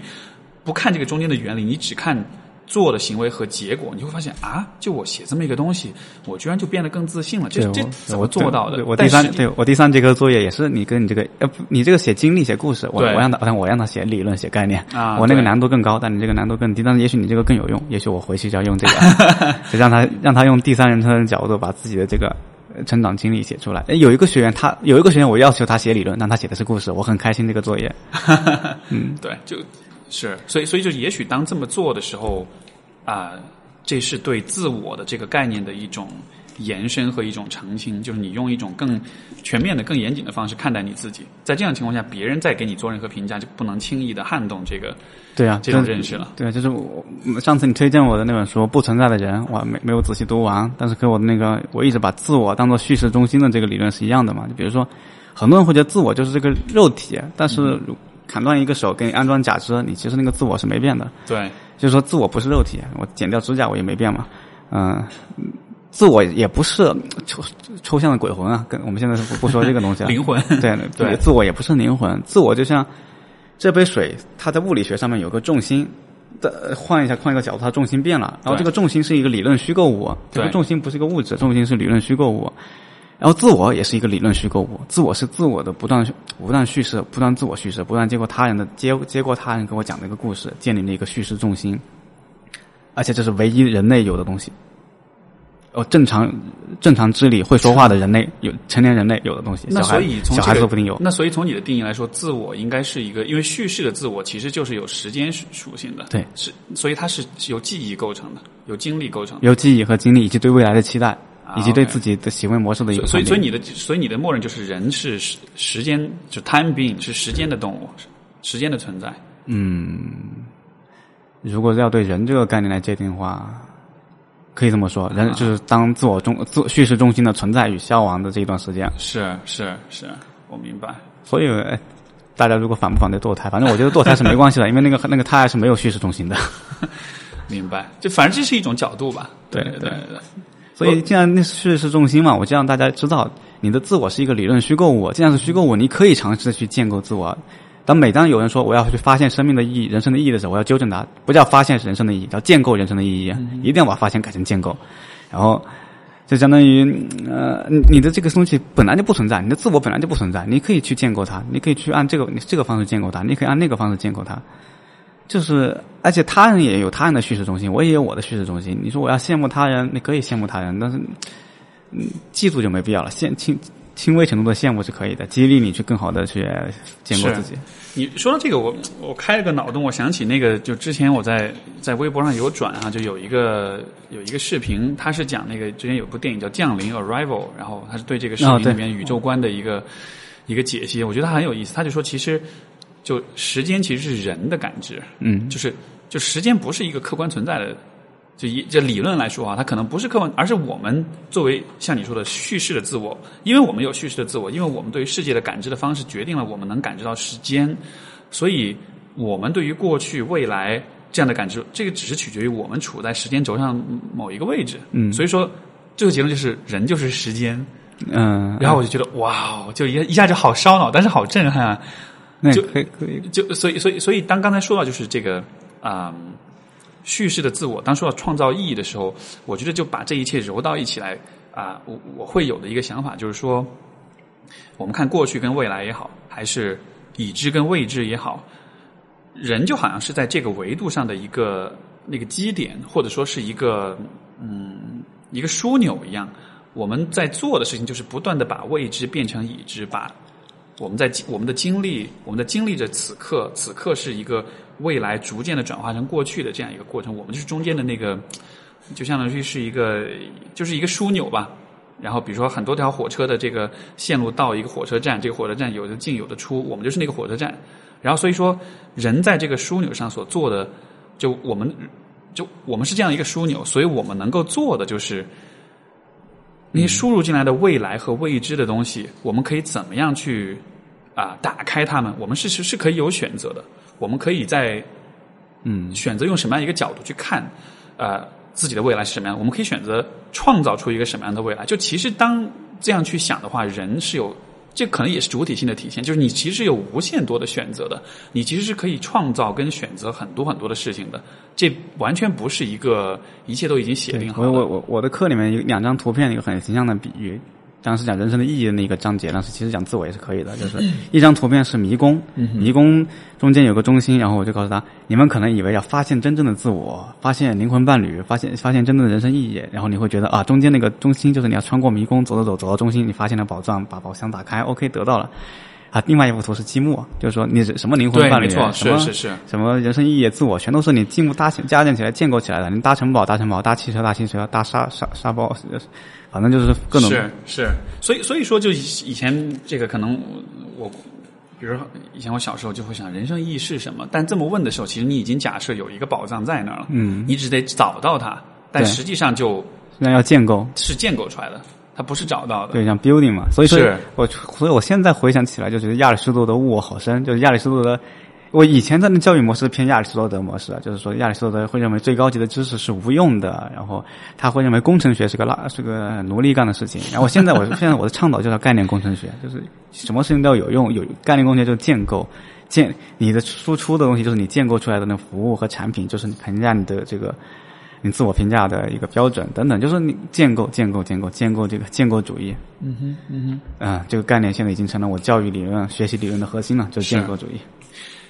还有一个问题就是，嗯，就当我们在讨论所有这一切的时候，的前提是人是绝对理性的，对吧？但是，就像其你书里面，我记得也有这样的观点，就是人其实是一个还在进化中的物种，它其实还没有进化完全，而且尤其是在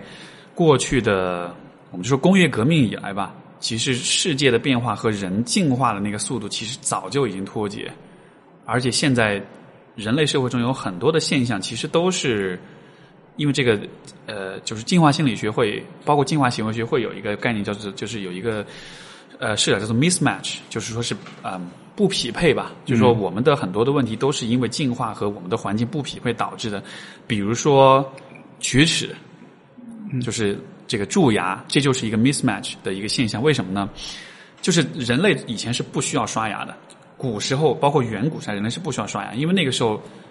我们是没有办法吃到人造的高浓度的糖的。但是当工业革命之后，当糖开始被大规模的生产了之后，这个 cavity 这个去蛀牙的问题就开始出现。所以说，这其实是我们的身体没有跟上，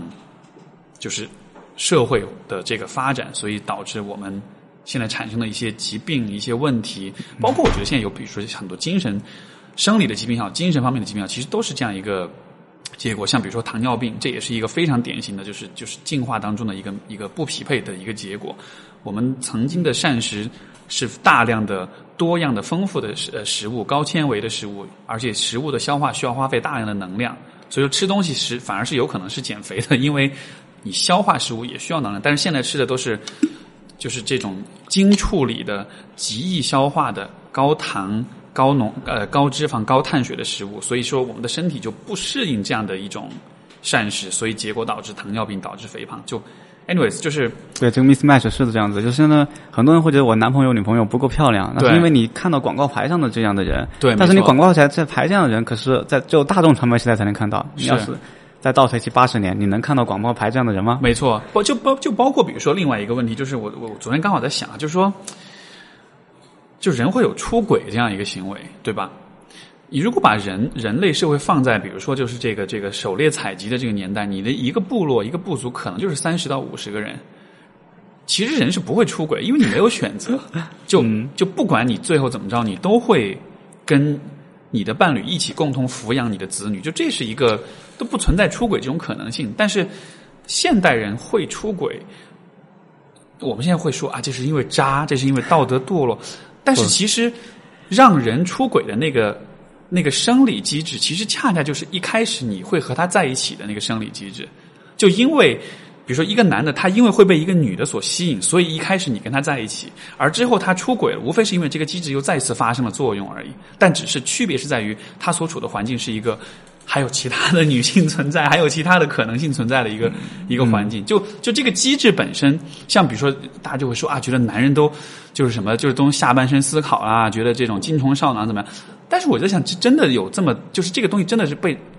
值得被这么道德化吗？因为实际上这个机制恰恰就是，它只是一个机制而已，它只是一个我们会就是男性会被女性所吸引，但只是我们的环境和这个机制之间是不匹配的，所以造成说我们有一轮又一轮的机会可以不断的被不同的人吸引，所以就好像有一个这样一个不匹配在里面了。嗯，如果假定是出轨，就出轨这个案例还比较特殊，因为我我觉得出轨道德在道德上没有任何错误。啊，但是这个我这个观点太反主流了，我换一个换一个换一个假设，另外一个大家批评的观点。但实际上我会觉得，如果你要维持这个道德，维持这一个社会契约的话，我们还是要从小一个教育，告诉他这个地方不好。对。但是他如果他一定他一定选了那个东西，就选择那个违反道德规范，呃，轻则被被自我良心不安，重则被法律惩罚。对。呃，这个也可以慢慢的维系，所以说，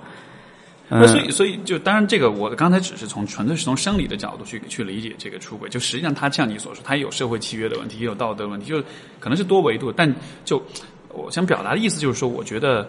啊，因为你看我们在看探讨关于人、关于心智、关于理性的很多问题，但是好像会不会说这里面的假设是你的假设是人都是理性的，或者说人都是完美的？但实际上，人的许多的，我举个例子，比如说，你书里也有讲嘛，人的大脑是是百分之四的重量，对吧？还是多少来着？百分之四，但是它的呃耗氧量是百整个身体百分之二十，它的能量的这个就是消耗是在静态情况下是百分之二十五，就是是非常高的消耗。所以人的身体是会有一个啊，就我们会偷懒，这是一个进化当中的一个必然的结果。因为我们会尽可能的要节约能源，尽可能的确保自己啊，就是少消耗。而理性思维其实就是一个 高消耗的行为，而这个高消耗的行为放在现代人的社会，我们不缺吃的，我们随时饿了可以补充食物，所以说我们不用永远不用担心自己的大脑缺乏能量。但是我们的身体机制还停留在可能几十万年甚至几百万年前，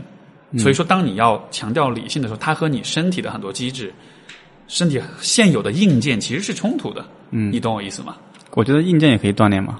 你你你觉得你你可以通过健身来锻炼自己的身体。我还通过各种各样的训练，比如有些人觉得冥想有用，我我但我觉得我觉得我觉得跑步还更有用一点。啊，反正总之就相当于你可以通过不不断的锻炼，你周围建一个环境，训狗一样，操作性操作性条件反射。当你表现出理性思考的时候，给一个奖励；当你表现出那个时候，嗯，负强化等等。嗯，总之相当于。嗯，还是环境，就是说，哎，最近一篇还是上一篇文章来着，就是问时势造英雄还是英雄造时势。我当时果断的说是时势造英雄，就外环境和内环境区分，外环境严重的影响到你的内环境，然后这样导致你的这个改改变。但是现在的最大的难点就在于这个外环境太贵了。我那那篇文章标题叫什么来着？我们外环境太贵了什么意思？就是这个足够好的一个环境，一个足够好的一个外界给你的输入的刺激，需要一个非常高的代价。就是大家。大多数人所处的环境还是很烂的。呃，对，对，对啊，就是你得有足够好好的，嗯，也许父母、老师、同伴，然后社会制度、经济、政治、文化方面的各种制度，而且得是一个微信跟朋友圈不存在的环境。微信朋友圈有时已经烂到这种程度了吗？我都。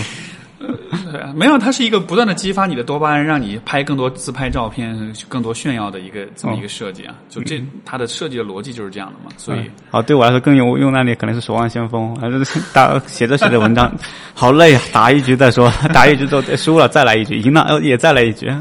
是是，所以就是要有一个更好的、足够好的环境，这其实是嗯嗯，这这的确是很难的。就像比如说这个，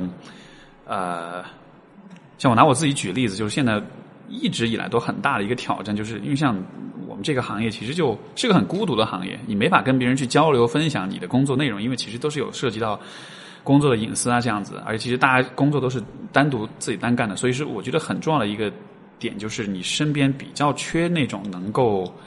就跟你像你说的这种能够提供一个高质量环境，我跟你有很多好的信息输入的这样一个啊呃呃就是这样一个大环境，所以说。这真的是花了我相当的时间去慢慢的去构建。就是说，像我们之前大家如果经常听那个就是张老师啊张小雨的节目，他就很强调一个，就是说啊、知识输入的这个质量。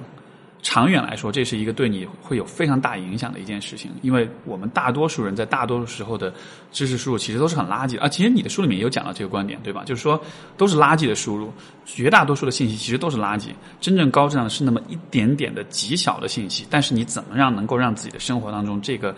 这个高质量的信息输入能够变得越来越多，能够让它占比可能从百分之零点一变到百分之一，变到百分之五。这个是我觉得特别特别困难的一件事情。对，因为我我原先我原先其实计划是七月二十八号还是二十六号，已经过了，就是要在北京做一个线线下的读书会的，就每周六我们下午一整从一点到六点，我们就聚在一起，就就用就实践我的概念工程学原理，然后就五个人，包括我自己在内的五个人，就慢慢的不是这叫读书会吗？嗯、研研研讨会或者是什么，因为因为我我我以为你会是那种就啊很多人那样。那那个时候是我一一对多的讲嘛，那不行。我这我要求的是每个质量每个人都得是输出者，每个人都是输出者。这时候是不可能一对多的讲，所以在这这种情况下，然后一对五对五，然后我希望他们四个人又回去又再去组织那样的读书会，然后他要组织的时候又又可以继续组织更多哦，相当于是一个有点像是一个不带金钱的庞氏系统，啊，有点像，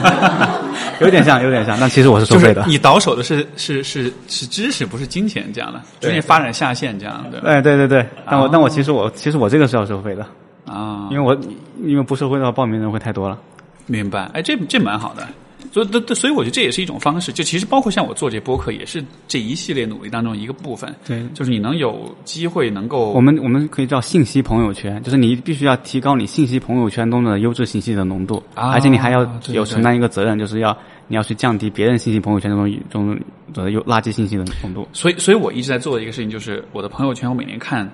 我只要看到谁经常性的发一些我觉得很没营养的东西，我就把他拉黑了，就是朋友圈就拉黑了。嗯，然后最后的结果就是，真的你会发现朋友圈的内容会越来越少，但是质量会越来越高，因为最终我留下的基本上都是那种他经常会转一些不同公号一些不错的观点或者是文章。呃，就基本上就是好文，喜欢转好文章的人，或者喜欢发表自己观点，而且我觉得靠谱的这种人就留下来了。自拍的呀，拍吃的呀，拍猫狗呀，拍去旅行照的呀，就基本上这种就偶尔发可以，但是如果经常发的话，你知道有些人就你也没有吃什么特别牛掰的东西，就是一碗面吧，你还一定要拍一个，对吧？嗯然后发一点今天感悟，哇，今天好累，然后对，压力好大，然后就。我我理解你想表达，但是对意思对我来说是垃圾信息，所以就一点一点的去对，意思是这样的。优化对对，因为我自己不用朋友圈，所以我就会推荐他，推荐我的学员把先把优质的书啊都买来，然后你读书。当然，这很多人还是不爱读书，不过还是会养成一个习惯。有个学员他深夜给我发了个邮件反馈一年前的上的课，他说他一年以后才来反馈。我当时现在觉得很奇怪，但是他当时说他自己收获最大的一点很多点，其中一点是。读了书很多，当我真的读了我推荐那些优质的书之后，他有了一个品味之后，互联网上垃圾信息不入他的眼了。没错，是对，然后他就知道什么样的辨别优劣，不不是告诉他一套原则，而，真的是慢慢的训练，然后提升他的品味。没错，没错。有些有些品味是审审美的品味，所以，所以我在读你这些书，我就会觉得，如果大家都读了这个书的话，最后的结果就是公众号就没人看了，因为因为因为就公众号的很多自媒体的那个文章，真的那个水平太差劲了，就是你有你都不需要懂那么多的这个批判思维，你就稍微拿那么一点一两点的这种就是逻辑当中的这种工具来把你一看你就像比如说呃啊，你都就我我我感觉我要去讲你的观点，我会讲的很烂。但就是比如说你讲到说，比如说论据和结论之间的这个关系是怎么样的，对吧？就你就光是拿这一点，就包括比如说呃，对于论据，呃。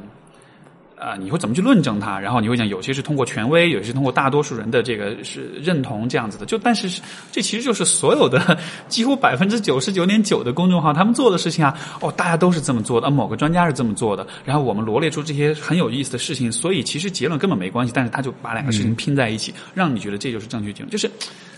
就是就是你会看到很多很多的，就这个就是像你讲的东西，我觉得输入到脑子里，结果就是它会形成一个。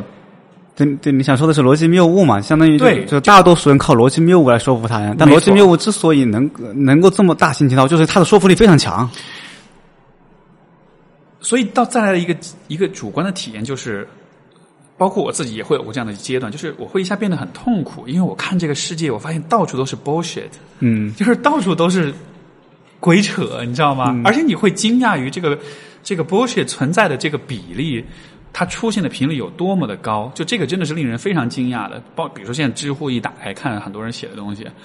微博上、微信公众号这样的，最终我就发现，好像最靠谱的还是书里面的东西，而且是不是那种就是畅销书或者那种就是网红款的那种书，而是还是可能严谨一点的、经典一点的。嗯，虽然难读，但是我觉得这好像是一个。就是个交换，就是个取舍，就是你你舍的可能是你阅读体验，你读书可能会读得很痛苦，但你得到的其实是，嗯，就你会真的觉得 OK，这个是真的，我能我能信任，它就是好的内容，所以是有这么一个对，所以这个品味的影响，其所以我我这次对孩子们的这个教育，我觉得我我自己成就感很高，就是因为从小给他推荐这些好书，对让给他提升他的信息品味。对，当他们的信息品味高了之后，也许长大了之后，他们会，第一，他可能可自己可以避免很多很荒谬的东西；第二，他可能会觉得我实在看不下去，我得自己创造点什么东西。这样子的话，可能是最好的。就是的，是的，这其实这也是我觉得，就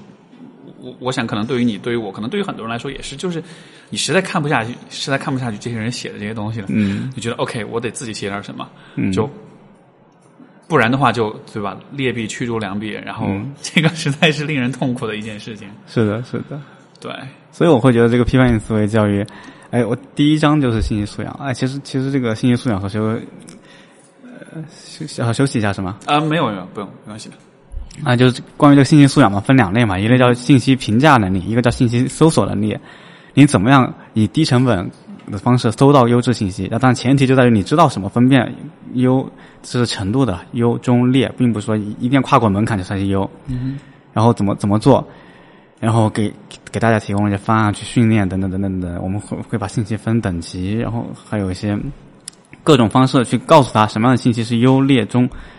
这么做下来，很多学员的反馈就是说，哎，你说的很好，但是他不愿意去做，因为他以前习惯是垃圾信息。对然后他虽然理理论上我说服了他，但是你要他割舍掉这些信息之后，他还是不乐意。对，但是有一些就是经历了创伤之后，他觉得自己不得不改了，OK，他他乐意了。是，所以人还是得要要先不痛他不 他对 对不痛他不知道。是，那所以就，这可能是一个很宏很很宏观的问题，就是你，那你对未来保持是怎样一种姿态？我一我非常乐观，我非常，因为我的可能是我的职业限制了我，我会觉得批判有批判性思维能力越来越多了。我的学生，呃，我同行，然后他们不，我以前还不怎么跟同行交流，然后后来后来有机会，更多的机会跟同行交流，但我觉得很多同行做的很烂。但是没关系，做的好的也越来越多了。哈大家大家虽然理论用不同的用不条条大路通罗马嘛，用不同的路去通这个去往这个地方走，我觉得哇，大家的批判性思维能力越来越强，越来越强。啊、你可能看到了呃互联网上那么多垃圾信息，但是在我看来，就是在啊，这些好书卖的越来越多，卖的越来越多。明白。所以你的乐观是基于说，我觉得乐观是基于我的无知，是这样子的，就是我 我悲观的现象我没有看到。OK，不，但就是但同时我理解你的乐观是基于说，你你会认为只要人们有更多的理性，有更多的批判性思维，这件事情就无论如何，它都是带来更多的好处的，而且它可能也能抵消或者是去除到很多其他的方面的这种悲观的。嗯，这么这么想，我觉得也感觉也挺好的。对就是你能够把呃未来这这种希望与否。呃，完全的寄托在说个体的成长跟发展上面，就可能比如说系统性的、制度性的或者环境的因素，可能就 OK，我暂暂时不看，但只要每一个个体总体来说变得更好了，那可能大家这这我倒是挺挺认同，就而且这的确也是一种能让人感到乐观的一种一种方式吧，而且它最终是把你的还是强调人的主观呃叫什么？人的能动性的对吧？对。你的主体性的，就是你可以选择这么做，你做了之后真的会有结果。对，所以我有一篇文章好像读者还比较喜欢，就是我讲什么是启蒙嘛，就是我我打了一个比方，就是说我跟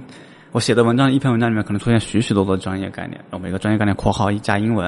然后这样降低了他的阅读体验。但是为什么我每次都要括号加英文？就是告诉他，你只哪怕你只要知道这一个概念，对它埋在你你脑袋里面长了一个种子，比如说本什么叫本体论承诺。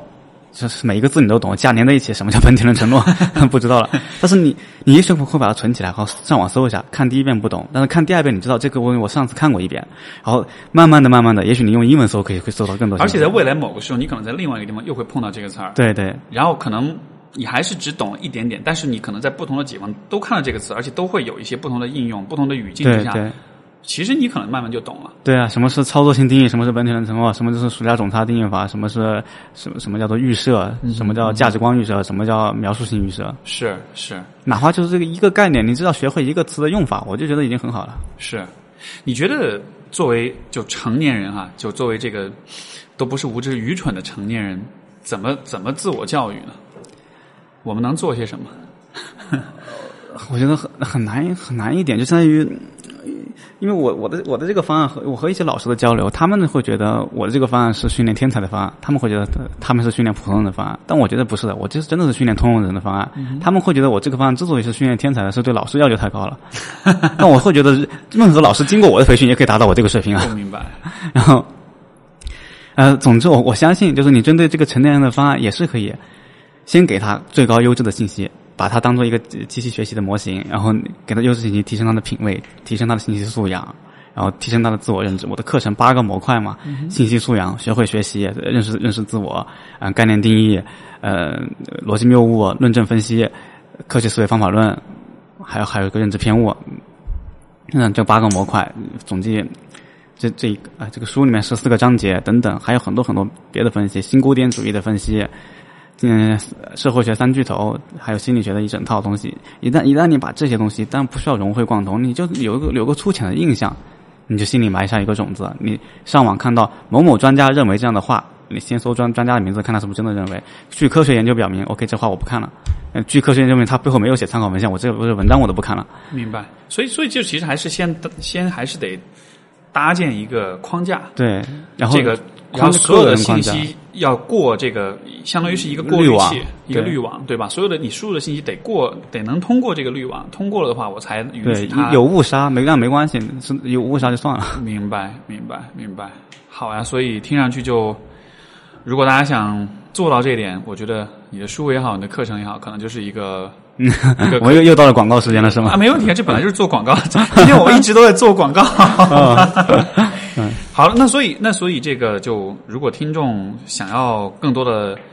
跟你交流，想要找到你的话，可以怎么找到你？比如说你的哦，对，有有有有个有有个认真想的公众号，名字叫认真想。大家说这个东西要找到我，在后台留言，我基本上都会看，基本上都会及时回。然后我的邮箱，我的发发给我发的邮件，基本上我。认认真认真写的邮件我都会回。嗯，我的邮箱是什么来着？邮箱你可以回头把那个就是邮箱地址告诉我，我可以发在这个节目的那个简介栏里面。对，还有你还有你的知乎是什么？就是 Andy Lee。对，Andy Lee。对，A N D Y，然后 L E E。对，但但是知乎让我回，以前我还认真回，现在回的比较少了。对，现在我看你就偶尔就发一下专栏文章什么的，对吧？其他的对对，现在就现在交流的很少，一是因为以以前。怎么现在就时间不够用了？以前不没有创业，现在创业之后时间不够用了，对吧？好的，然后要不中间先休息一下。好，那就这个，没有，我们今儿节目就到这儿。哦，今天这个，这个 Andy 老师的著作《思维的利剑》，然后各大平台各大平台都有，对吧？嗯，对，OK，都可以找到。这个书会不是那么容易读，但是呢，你读了之后，你就会。再也不怕垃圾信息的输入了。嗯，好的。哎，也许我这里面也有很多垃圾信息，你可以 欢迎欢迎发邮件，欢迎甄别，对，欢迎发邮件告诉我。好的，我会告诉你哪里你搞错了。好的，好的，好的。非常感谢 Andy。好，我们今天节目到这里，感谢各位听众啊，我们就下周再见，拜拜。